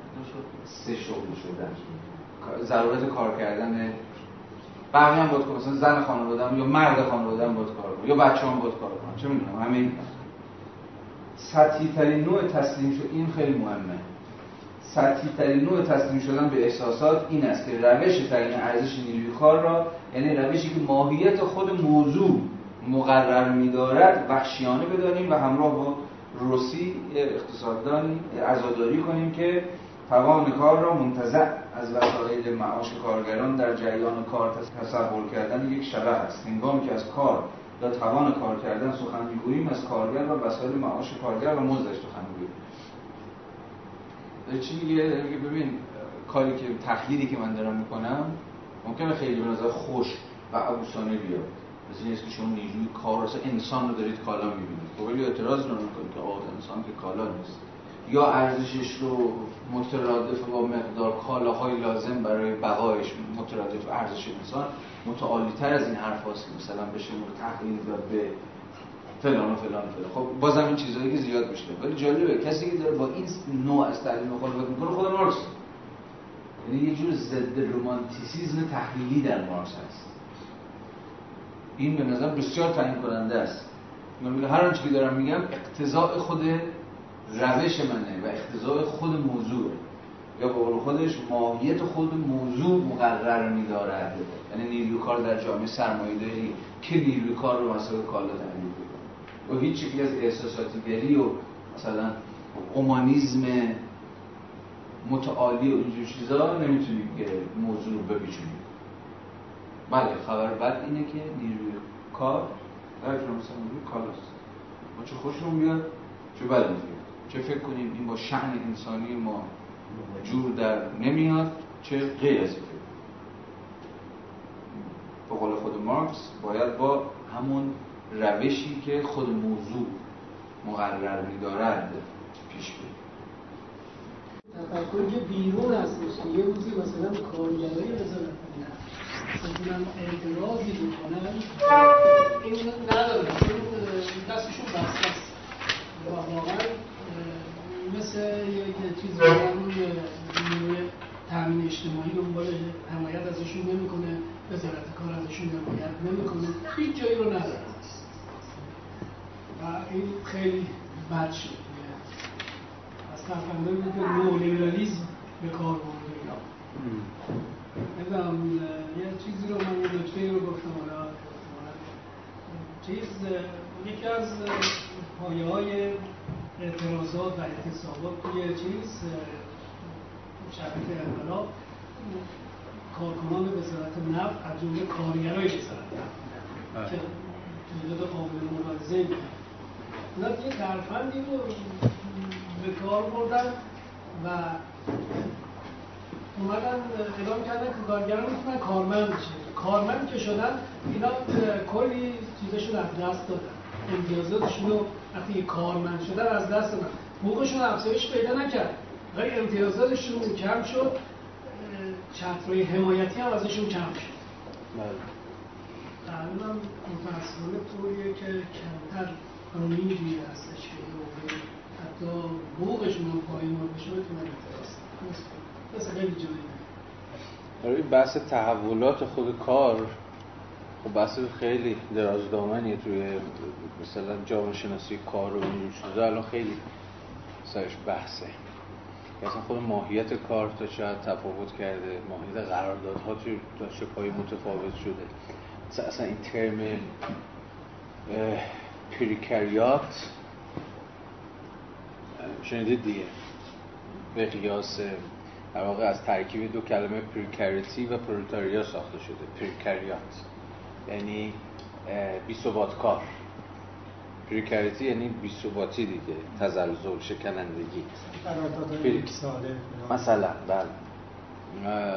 اصلا این precariat ها یعنی بی کاران در مقیاس جهانی حجم بیشتر نیروی کار رو الان اینها تشکیل دادن یعنی ما با لشکر امروز بی کاران سر کار داریم.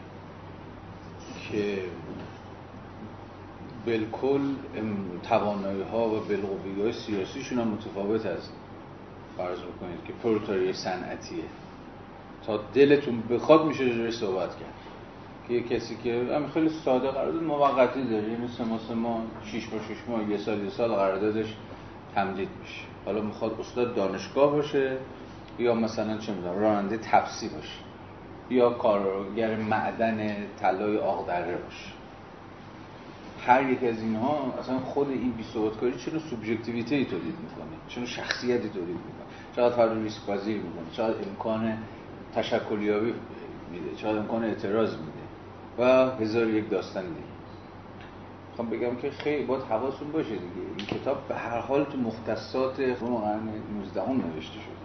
و فرضش هم پرولتاریا به مسابقه کارگر صنعتی. نه کسی که روزان پتک می‌زنه ولی کارگر صنعتی. که دستن در کار تولید کالای مادیه. این فرض مارسی. حالا میشه پرسید دیگه با یک اقتصادی که بیشتر و بیشتر. درش نقش تکنولوژی ها نقش اطلاعات نقش دانش و چیزهای شبیه این داره جدیتر میشه. یعنی کار به تعبیر آنتونیو نگری اکونومیست ایتالیایی در واقع کار داره ماهیت غیر مادی پیدا می‌کنه و خیلی نالج بیسد داره میشه اینفورمیشن بیسد داره میشه. چه تفاوتی در منطق خود استثمار ایجاد میشه. یک و دوم چه امکانهای یا امتناهای سیاسی وجود داره درون این نوع خاص از منطق کار کردن. اینا سوالهای معاصره. اینا پرسش های متأخره. که همش پرسیدنیه. و تکرار کلیشه های حالا مارکسیستی مارکسی هر چیزی کمکی به هیچ کس نمی‌کنه. اتفاقا مسئله بر که چجور می‌توان با یه جور متدولوژی مارکسی اینها رو هم به گونه مشخص به گونه انزمامی تحلیل کرد. مثلا نو مارکسیسم یه جور همینه دیگه. تلاش برای تحلیل مسائلیه جامعه کاریه که در عصر پسا مارکسی الان وجود داره. مثلا نو مارکسیست بودن معنیش همینه. ما ولی متاسفانه در ایران خیلی افتادیم توی لوپ همین تکرار سری کلیشه های نخنمایی که به درد هیچ کس نمی‌خوره. یعنی نه به درد سیاسی سازی طبقه کارگر می‌خوره نه به درد تحلیل وضع موجود می‌خوره. خوبه برای جست و هویت و فلان بده خوبه جالبه ولی کمکی بهمون نمی‌کنه. این خیلی نکته مهمیه. یه مقاله ای رو خیلی توصیه می‌کنم ببینید. از سعید رهنما تعریف کنم عنوانش چیزی شبیه اینه. ترکیب نیروی کار و سیاست چپ در ایران. یه چیزی شبیه این. توی سایت نقل سایت سیاسی منتشرش کرد. با یه تحلیل با توجه به همین عدد و ارقام های مرکز آمار ایران ترکیب طبقه کارگر در ایران نشون داده که با توجه به این ترکیب که مثلا چند نفر در کارگاه زیر 5 نفر چند نفر در کارگاه زیر 10 نفر چند نفر در کارگاه های بزرگ زیر 50 نفر و کارگاه های بزرگ زیر 100 نفر دارن کار می‌کنن. هر یک از اینها با توجه به این حجم این آرایش نیروها واقعا مثلا امکانی رو سیاست چپگرایانه مبتنی بر اتحاد پرولتاریا اصلا وجود داره یا نه؟ باید به فکر یک نوع دیگری از سیاست بود مثلا وقتی زیر ده درصد نیروی کار ایران در صنایع بزرگ زیر صد نفر مشغولن. مثلا استراتژی مثلا چه می‌دونم فرض بکنید مارکسیسم لنینیستی اصلا بی‌معناست. وقتی بیشتر نیروی کار شما رو در کارگاه های زیر 20 نفر زیر 10 نفره این از دلش هزار یک چیز در میاد. هزار یک اقتضا پیامد و تالی سیاسی داره. مثلا این تئاتر رو تا تموم نشده فکر می‌کنم هنوز دو سه روزی هست. این تئاتر مثلا بعضی برنده خوشبخت یک دستگاه مزرتری حتما ببینید این کار چون تئاتر کارگریه دیگه. یعنی موضوعش کارگریه. ولی خود تئاتر هم بسیار تئاتر خوبه. یعنی واقعا طرف با دغدغه های چپ کردن نرفته تئاتر بسازه شعار بده. رجوع در واقع استثمار دو سه تا کارگر یک کارگاه شلوار دوزی زیر پنج کارگاه زیر نفر رو در مثلا خیابون جمهوری تهران داره تصویر می‌کنه. خیلی انظامی و خیلی ملموسه. یعنی شما بشین قشنگ می‌تونید برید تو فضای اون کارگاه یه سوال خیلی ساده است. یعنی دو سه نفری که دارن دهنش اونجا داره سرویس میشه شب عید هم هست مثلا داستان اینجوری. یا شب عید هم هست هنوز حقوق دریافت نکردن. خیلی ساده. اینو چه امکان اعتراضی دارن؟ چیکار می‌تونن بکنن؟ چجوری می‌تونن دهن کارفرما رو سرویس کنن؟ و اینجا اصلا کنش سیاسی می‌تونه شکل بگیره یا اصلا در بهترین حالت مثلا یارو می‌تونه یه روز بزن دهن کارفرما رو ببینه کتک بزنه یا شلوارایی که دختر بدوزه بره تو بازار مثلا آب بکنه و دستمزد عقب افتادهش رو جبران می‌کنه. یعنی خود کنش هم تبدیل میشه به کنش اعتراضی خیلی سطح خرد و بینافردی تبدیل به یه تشکل جمع فلان چیزی شبیه این نمیشه. اصلا امکانش نداره. سرتون می‌خوام بیشتر از این در نرم می‌خوام بگم که باید چشمان تیزبینی داشت اساس تحلیلی. باید حواستون باشه. شرایط کار که تغییر بکنه خود منطق کنشی سیاسی هم تغییر می‌کنه. چون وقتی بالای 50 درصد نیروی کار در کارگاه زیر ده نفره یعنی چی؟ یعنی اون نیروی کار پراکنده سر کار داری که امکان تشکل یابی ندارن. وقتی امکان تشکل یابی نداشته باشن خود ساده می‌تونی امکان کنش اعتراضی سیاسی و یعنی کنش جمعی یا اکسیون جمعی ازشون سلبه آره استثمار دارن میشن. ولی امکان اعتراضیشون هم به همون اندازه منتفیه. یا بسیار دشواره. بله دقیقا. مساوی طبقه مثلا. فردی می‌تونن اعتراض کنن. مثلا در اینجا حسن بدری می‌زنه سی چه میلیون جنس از کارگوش بلند می‌کنه می‌بره میفروشه. آخر مثلا. حالا به این قدم ساده نیست ولی ته داستان. همه هم میگن دمش کرد مثلا. یعنی یه جور مقاومت فردی در سطح کارگاه. همین و نه بیشتر. خود مارکس هم که طبقه نیاز به چی داره؟ سازمانیابی تشکل با هم بودن. این مارکس از همون چیز هم می‌دونست دیگه.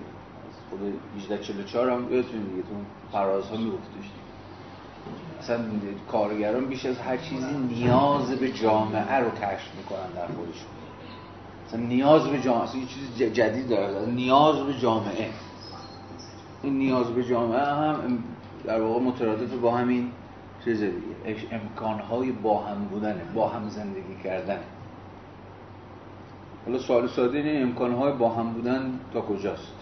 چگونه ممکن میشه؟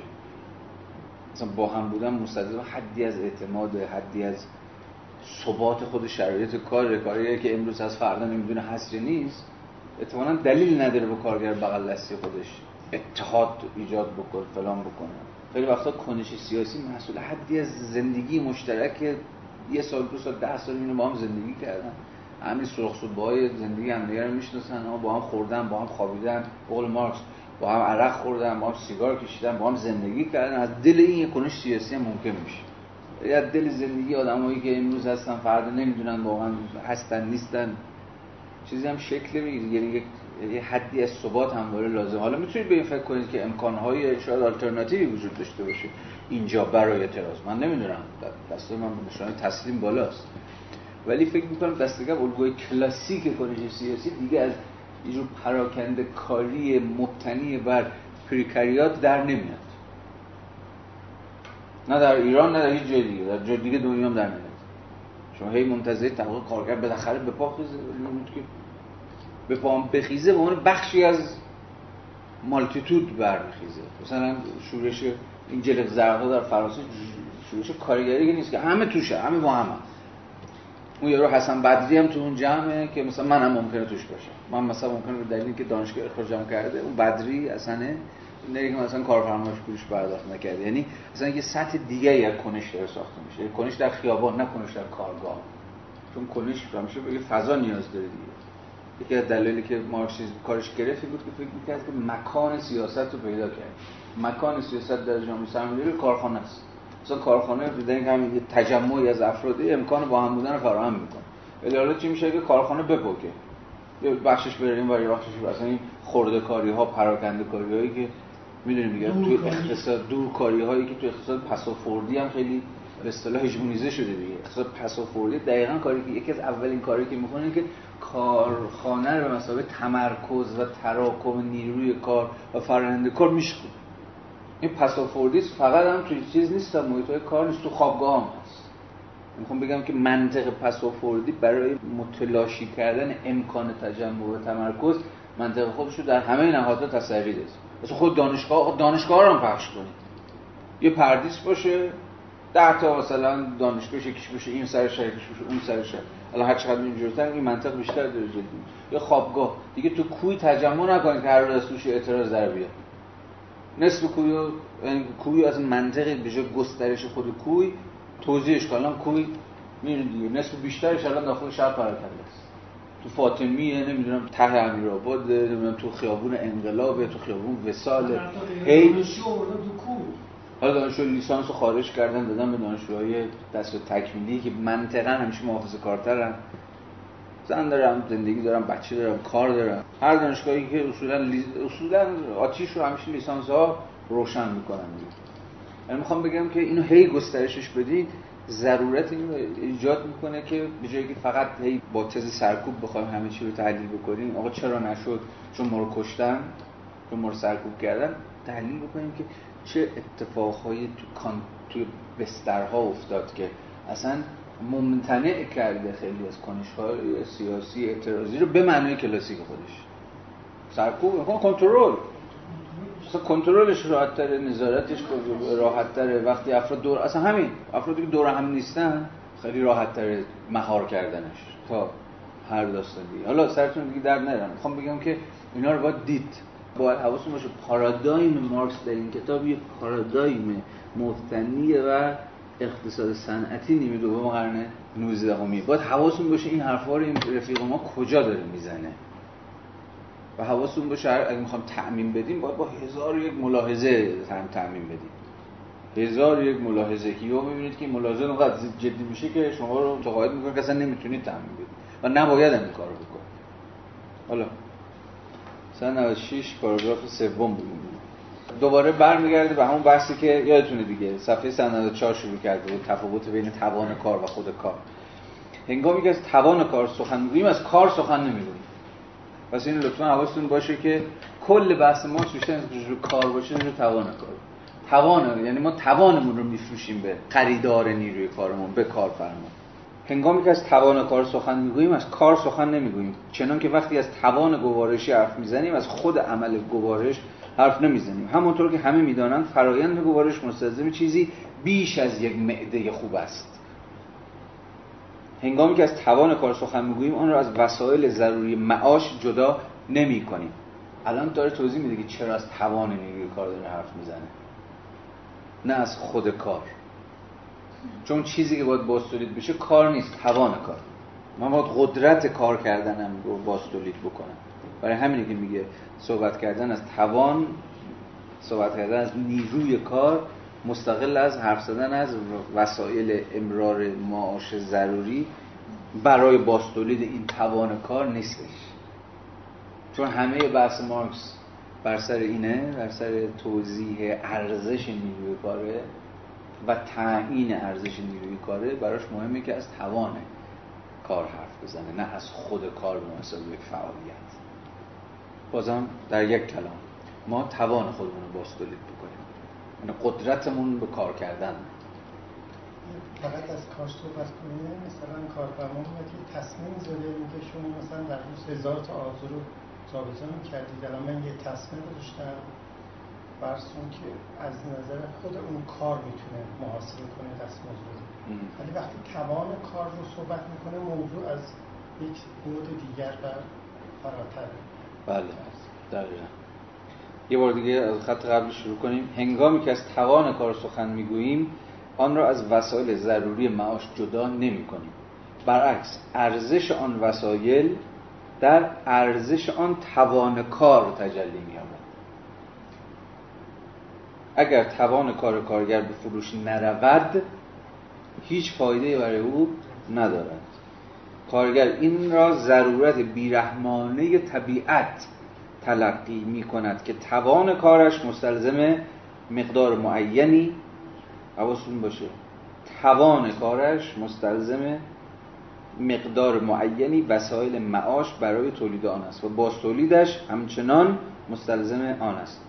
سپس او همانند سیسموندی کشف خواهد کرد که جمله‌ای که بخش قبل کلاس خوندیم توان کار هیچ است مگر آنکه فروخته شود. یکی از پیامدهای ماهیت غریب نیروی کار به عنوان کالا از این قرار است که در واقعیت به محض انعقاد قرارداد میان خریدار و فروشنده ارزش مصرفی آن در مقایسه با کالاهای دیگر بیدرنگ به دست خریدار نمی‌رسد.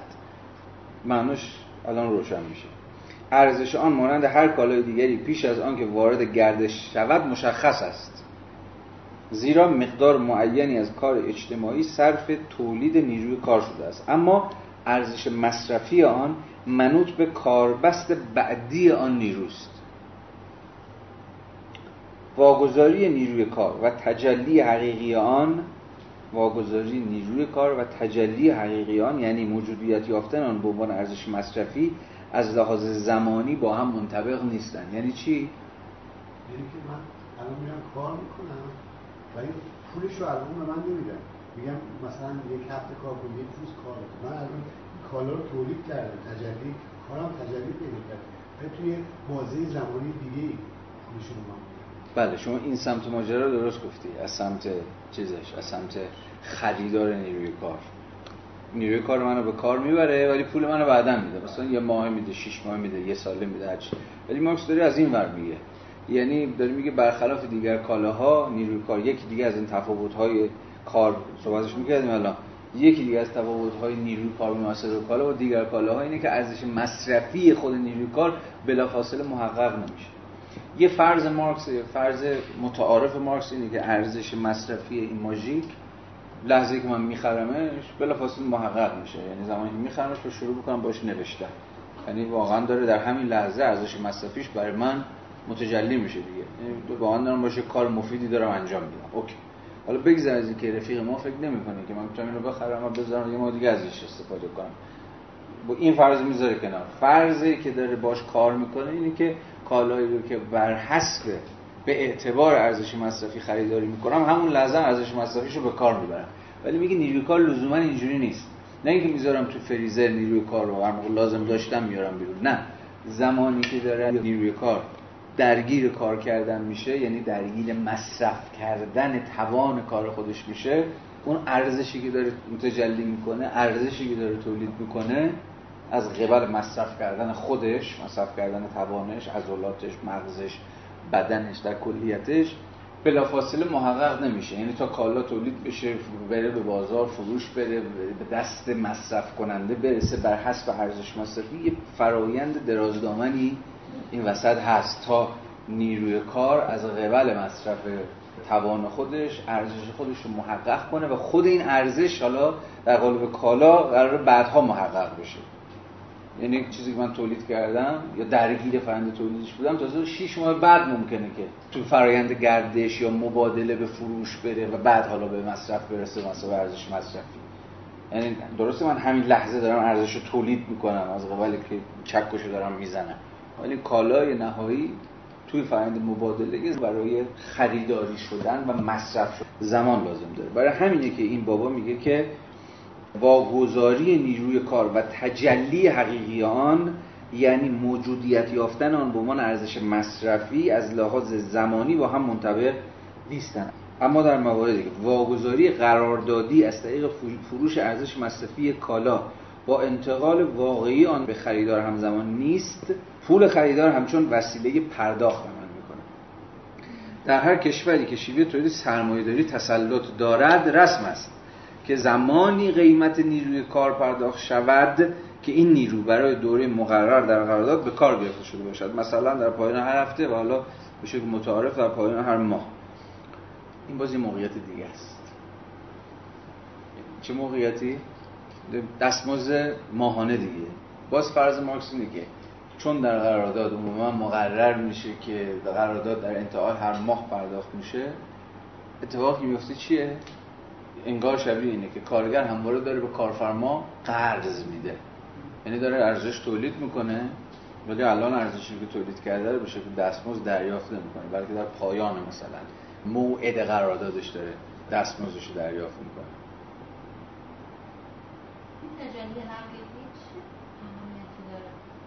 کجا؟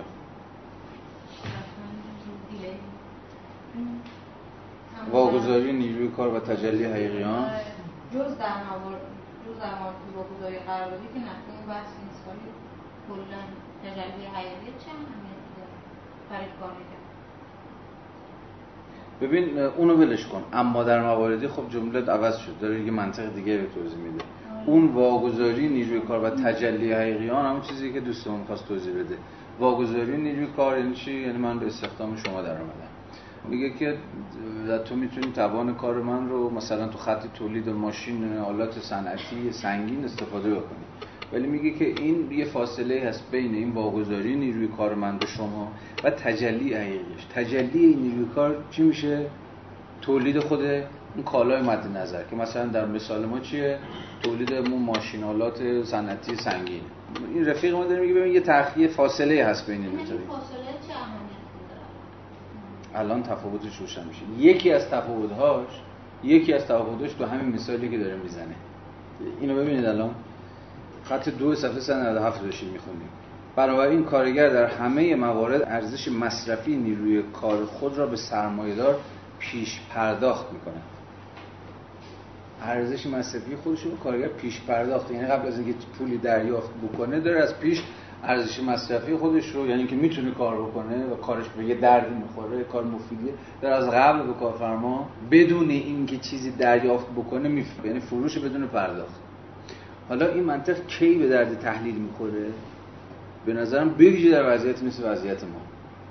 یعنی شاید چی؟ معوقات دستمزدی شیش ماه هفت ماه یه سال دو سال بیشتر کمتر.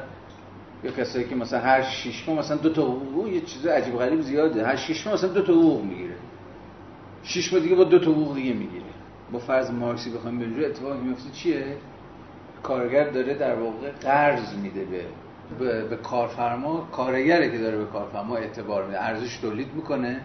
یعنی همون واگذاری نیروی کار خودش. واگذار کرده نیروی کار خودش رو. در اینجا حتی نیروی کارش هم تجلی هم پیدا کرده یعنی تبدیل به کالایی شده که در بازار مثلا کارفرما داره میفروشتش ولی دستمزدش رو دریافت نمی‌کنه. یعنی هی موفقات دستمزدی. البته توجیه کارفرمایی همه می‌دونیم. جنس فروش نمیره بازار کساده ندارم وامه فلانه بهمانه یعنی هزار یک توجیه همین وسط وجود داره برای معوقات دستمزدی. ولی نکته جالب ماجرا اینه که در در همه این موارد آخرین چیزی که کارفرمایان به فکر پرداختش میفتن دستمزد هست یعنی جابجا می‌تونید نشون بدین این قضیه باز همون شرکت کذایی که من توش کار می‌کردم. خب اون مثلا همین حقوق با چهار ماه پنج تاخیر داره پرداخت می‌کنه ولی خب به بقیه چیزاش می‌رسه. مثلا عشق ماشین داره مثلا آخر همچنان به کلکسیون ماشیناش داره اضافه می‌کنه. یا عشق کالاهای هنریه. تو این حراجه هنری همیشه شرکت می‌کنه جزو گنده های بازار هنری. ولی چیزی که عموما به تأخیر میفته همین دستمزد یعنی زورشون به تنها چیزی که می‌رسه مثلا زورش به بانک نمی‌رسه که احتمالا مثلا پرداخت اقساط خودش رو به تأخیر ولی زورش به کارگر می‌رسه. چون اونم منطق یکی دیگه مارکس بخوام بریم جفتش یکیه. جفتش اینو قرض دادن به کارفرماست. حالا چه قرض دادن به شکل پول توسط بانک چه قرض دادن به شکل در واقع پیش پرداخت به معنای مارکسی کلمه. حالا نمی‌دونم بعد جنسیش نداره. خب اینو بگم. علت اینه که من پول بانک رو می‌گیرم باید بهره بیشتر اگر نرم مواد اولیه بخرم بعدا باید برم گرون بخرم. ولی حقوق کارگر ثابته هر وقت بدم هم مقدار ثابت میدم بله. یعنی از تورم پول کلی استفاده می‌کنم بله اگر بله بله. نه از هوشمند به یک معنا از هوشمندی رزیلانه است. اگر که نیروی کارم یه قدرتی داشت مثل قدرت بانک اگه قسط رو ندی جریمه‌شو مثلا باید پرداخت کنی. اگه دستمزد رو ندی مثلا فرد کارخونه تعطیله خب اونم ناگزیر می‌شد که یعنی مثلا قدرت هم هست دیگه. قدرت. چون پای قدرت نیست یارو میگه آقا به درک همتون برید بیرون. با, با قیمت ارزونتر می‌تونم. استخدام بکنم آدمای دیگه ای رو. خلاصه فعلا حالا مثال های تاریخی جامعه ایران و غیره رو فراموش بکنید منطقی که این رفیقمون داره میگه پس روشنه. وی پیش از آن که قیمت نیروی کارش رو دریافت کنن همچنان داره جو کارگر حرف می‌زنه. به خریدار یعنی به آقای خانم کارفرما اجازه می‌دهد تا این نیروی کار را مصرف کنه بنابراین کارگر همه جا به سرمایدار اعتبار می‌دهد. نه تنها به باد رفتن گهگاه مزد مطالبه شده از سوی کارگران به هنگام ورشکستگی سرمایه دار. با این مورد که خیلی آشناییم دیگه. بسیار زیاد. بلکه مجموعی از پیامدهای پایدارتر از آن نشان می‌دهد که این اعتبار دادن وهم و پندار نیست. حتی بیشتر از این تحلیل خودش ادامه نمیده ولی ما می‌تونیم بیشتر از این ادامه بدیم خط تحلیل. حالا یه با داستان دیگه که آخرین بحث امروزمون باشه. با این همه به کارگیری پول چه به عنوان وسیله خرید؟ و چه به عنوان وسیله پرداخت در ماهیت مبادله کالاها تغییری نمی‌دهد. قیمت نیروی کار با قرارداد تثبیت می شود گرچه همانند اجاره خانه تا مدتی بعد تحقق نمییابد. همین مثالی که داشت می‌زد. یعنی نیروی کار داره نیروی کار خودش رو پیش پرداخت می‌کنه. میگه این اجاره دادنه. نیروی کار فروخته می شود هرچند تنها مدتی بعد قیمت آن پرداخت می شود.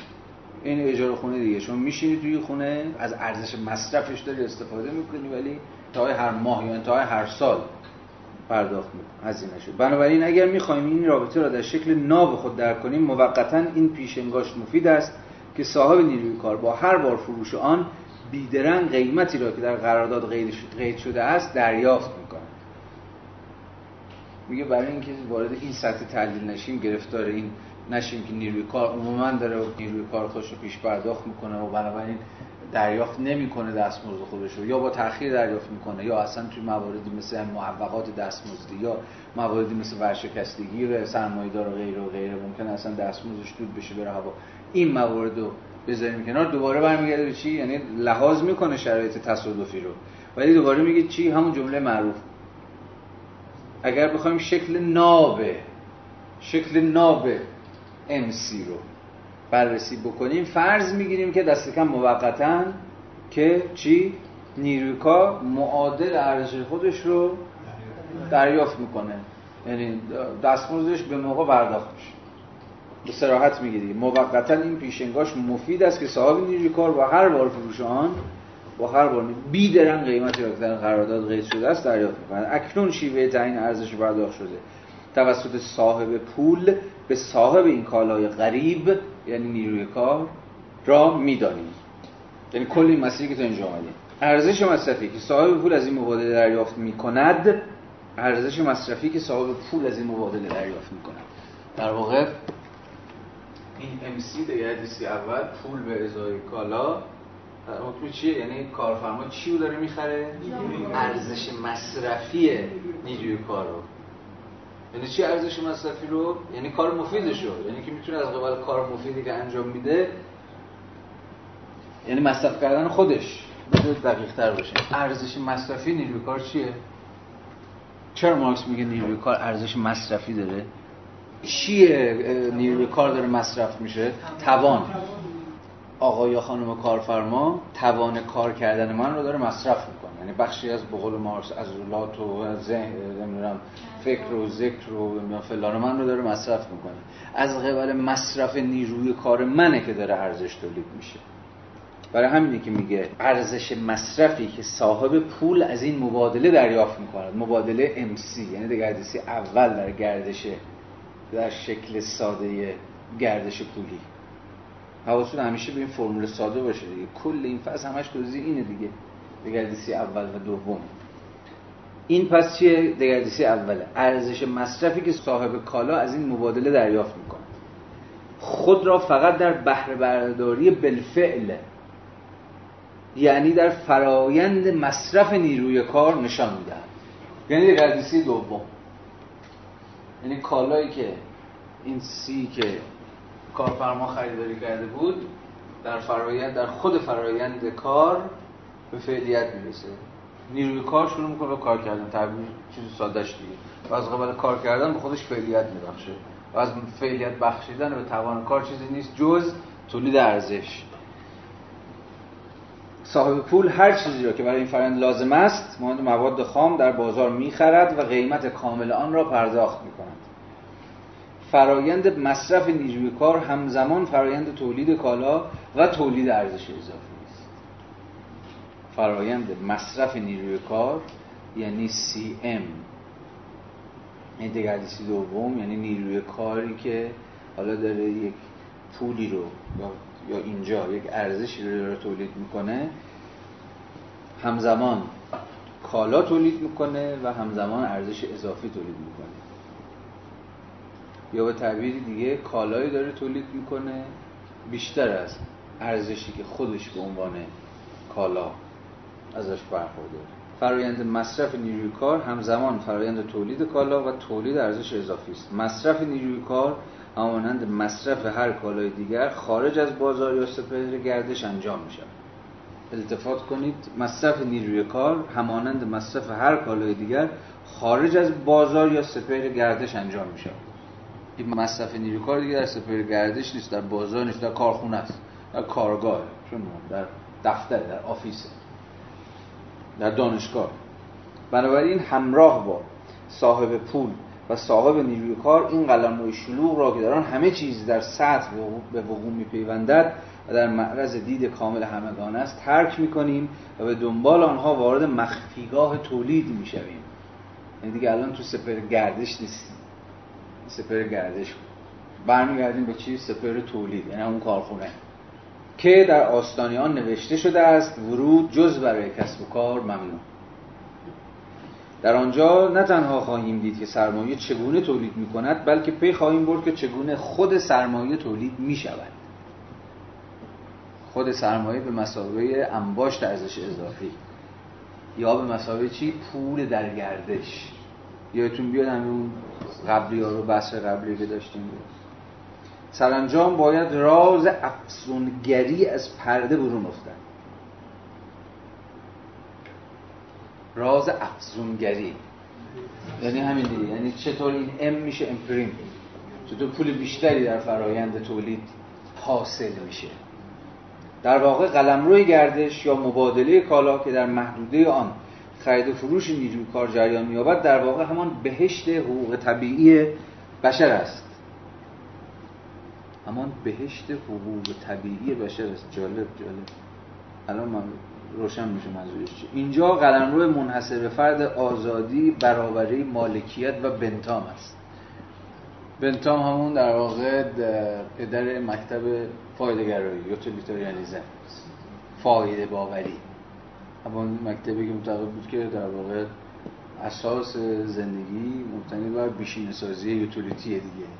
بیشینه سازی مطلوبیت فایده است. بیشترین فایده ممکن برای بیشترین تعداد ممکن افراد. کنشی اخلاقیه که به بیشینه سازی یوتیلیتی منجر بشه. بیشینه سازی مطلوبیت فایده. برای بیشترین کسرت بیشترین شماره. در واقع افراد. حالا ببینیم منظور مارکس چیه؟ اینجا حواستون به نصر مارکس باید باشه. کجاها با یه جور کمدی میشه. کمدی نویسی. اینجا فضای کمدی کنایی نویسی مارکس. یعنی از رسما داره دست میندازه اقتصاد سیاسی کلاسیک رو که اساس رابطه انسان ها با همدیگه رو تو فرایند چیز یادتونه؟ گفته بود. تو فرایند قرارداد قرارداد برابر افراد برابر قرارداد بین کارفرما و کارگر.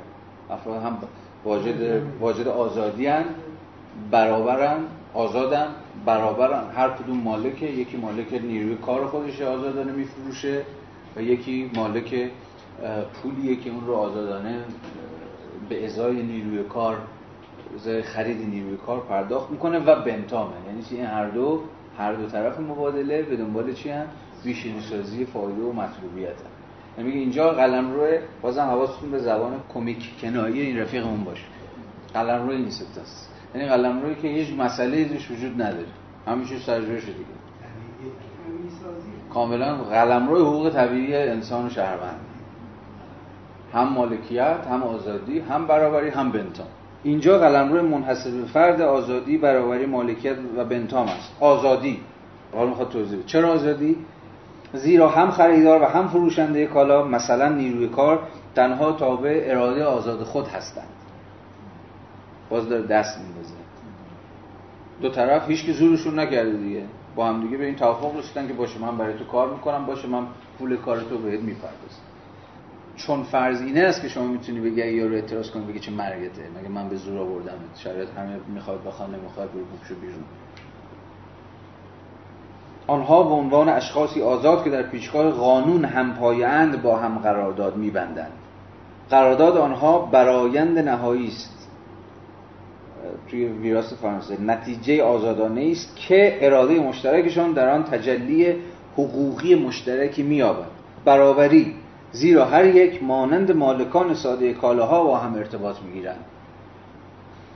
و هم ارز را با هم ارز مبادله می کنند مالکیت زیرا هر یک چیزی را در اختیار دارند که متعلق به خودشان است و بنتام زیرا هر کس منافع خیشتن را دنبال می کند تنها نیرویی که آنان را گرد هم می آورد و بینشان رابطه برقرار می کند خودخواهی سود و منافع شخصی هر یک است. این ادامه همون خط بنتامیه یعنی همون فایده که در واقع مارکس ازش صحبت می‌کنه. اما باید حواستون باشه که مارکس یک رقیب قدر قدرت داره دیگه.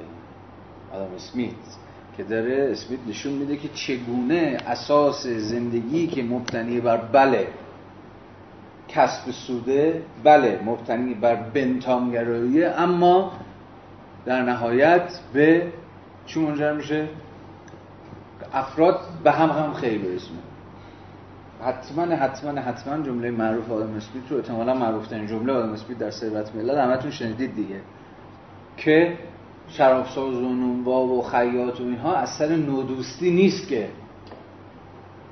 به ما خدمت می‌کنن. یعنی شراب میاندازند نمی‌دونم نان میپزند چلوار یا پیراهن میدوزند اتفاقا از مجرای پیی منافع شخصیشونه که داره این کار می‌کنن ولی دقیقا به میانجی خودخواهیشون کار دیگران رو را میندازن. این همون نسبت پیچیده و می‌توانیم بگوییم که تا حد زیادی دیالکتیکی گره خوردن پیگیری منافع شخصی به تأمین منافع جمعی که اسمی اسمش می‌ذاره دست نامرئی بازار. یعنی بازار در مقام یک میانجی در مقام یه جور مدییشن یه جور وساطت سطح فردی رو به سطح جمعی گره می‌زنه. یا به قول مانویل سطح رضائل شخصی رو به سطح فضائل جمعی وصل می‌کنه. یعنی در سطح فردی این رزیلته ظاهرا. که هر فردی دنبال فقط بیشینه کردن سود خودشه به دیگر به ویژه که مانویل تو زمانه نوشت که هنوز باورهای ضد چیز مسیحی هم ضد دنیاگروی ضد سکولار مسیحیت هم غلبه داشت. از اخلاقی. یعنی ضرورت عزت. ریاضت زهد و چیزهای شبیه این. ولی ماندویل می‌گفت ببین بازار خس... چیزش اینه.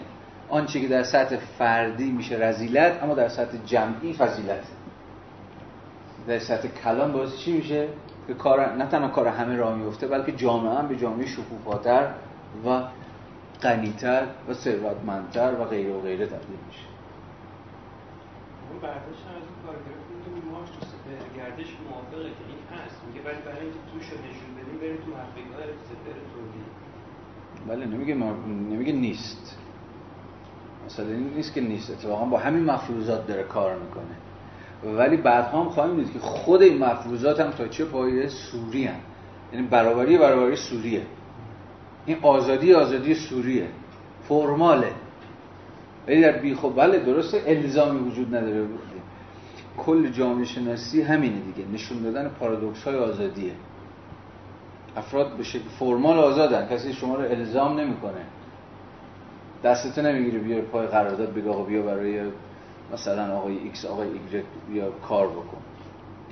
ولی مسئله اینه که شما باید بتونی نشون بده که این force درست اوریان نیست عیان نیست و مرئی نیست.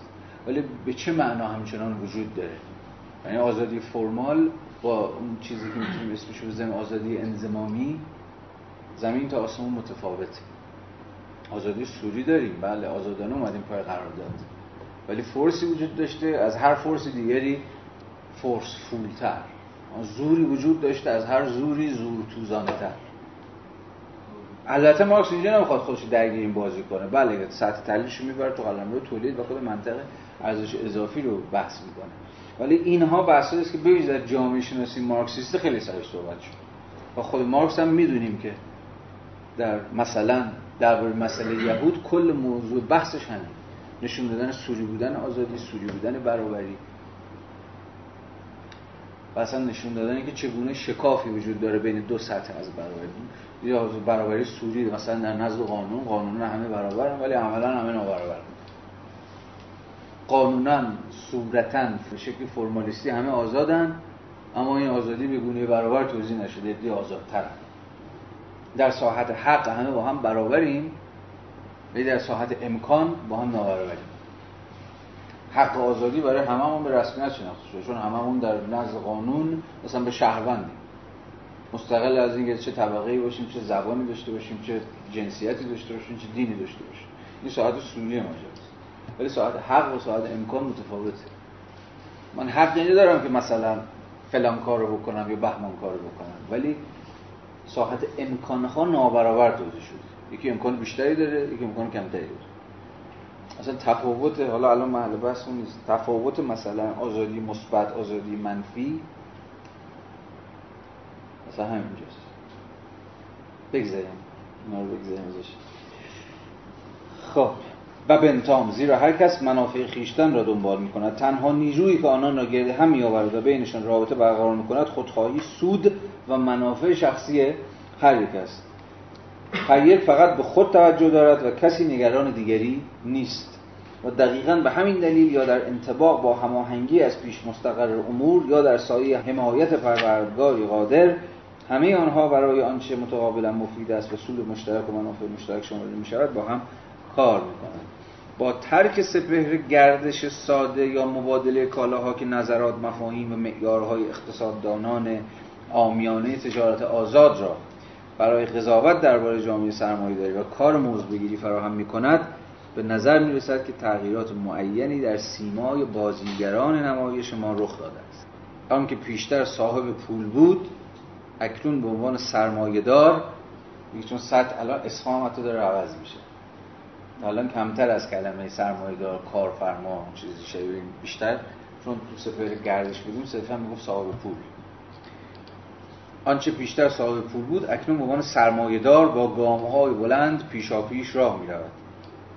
صاحب نیروی کار به عنوان کارگرش به دنبال او روان است. آن یکی خودپسندانه لبخندی از رضایت بر لب دارد و سخت به کسب و کارش میاندیشد. آن دیگری ترسان و به اکراه می‌رود. همانند کسی که پوست خودش را به بازار آورده باشد و اکنون انتظار دیگری ندارد جز که دباغیش کند. خب هفته بعد فصل پنجم رو صفحه 203 شروع. خب مرسی که تحمل کردیم. رو تفته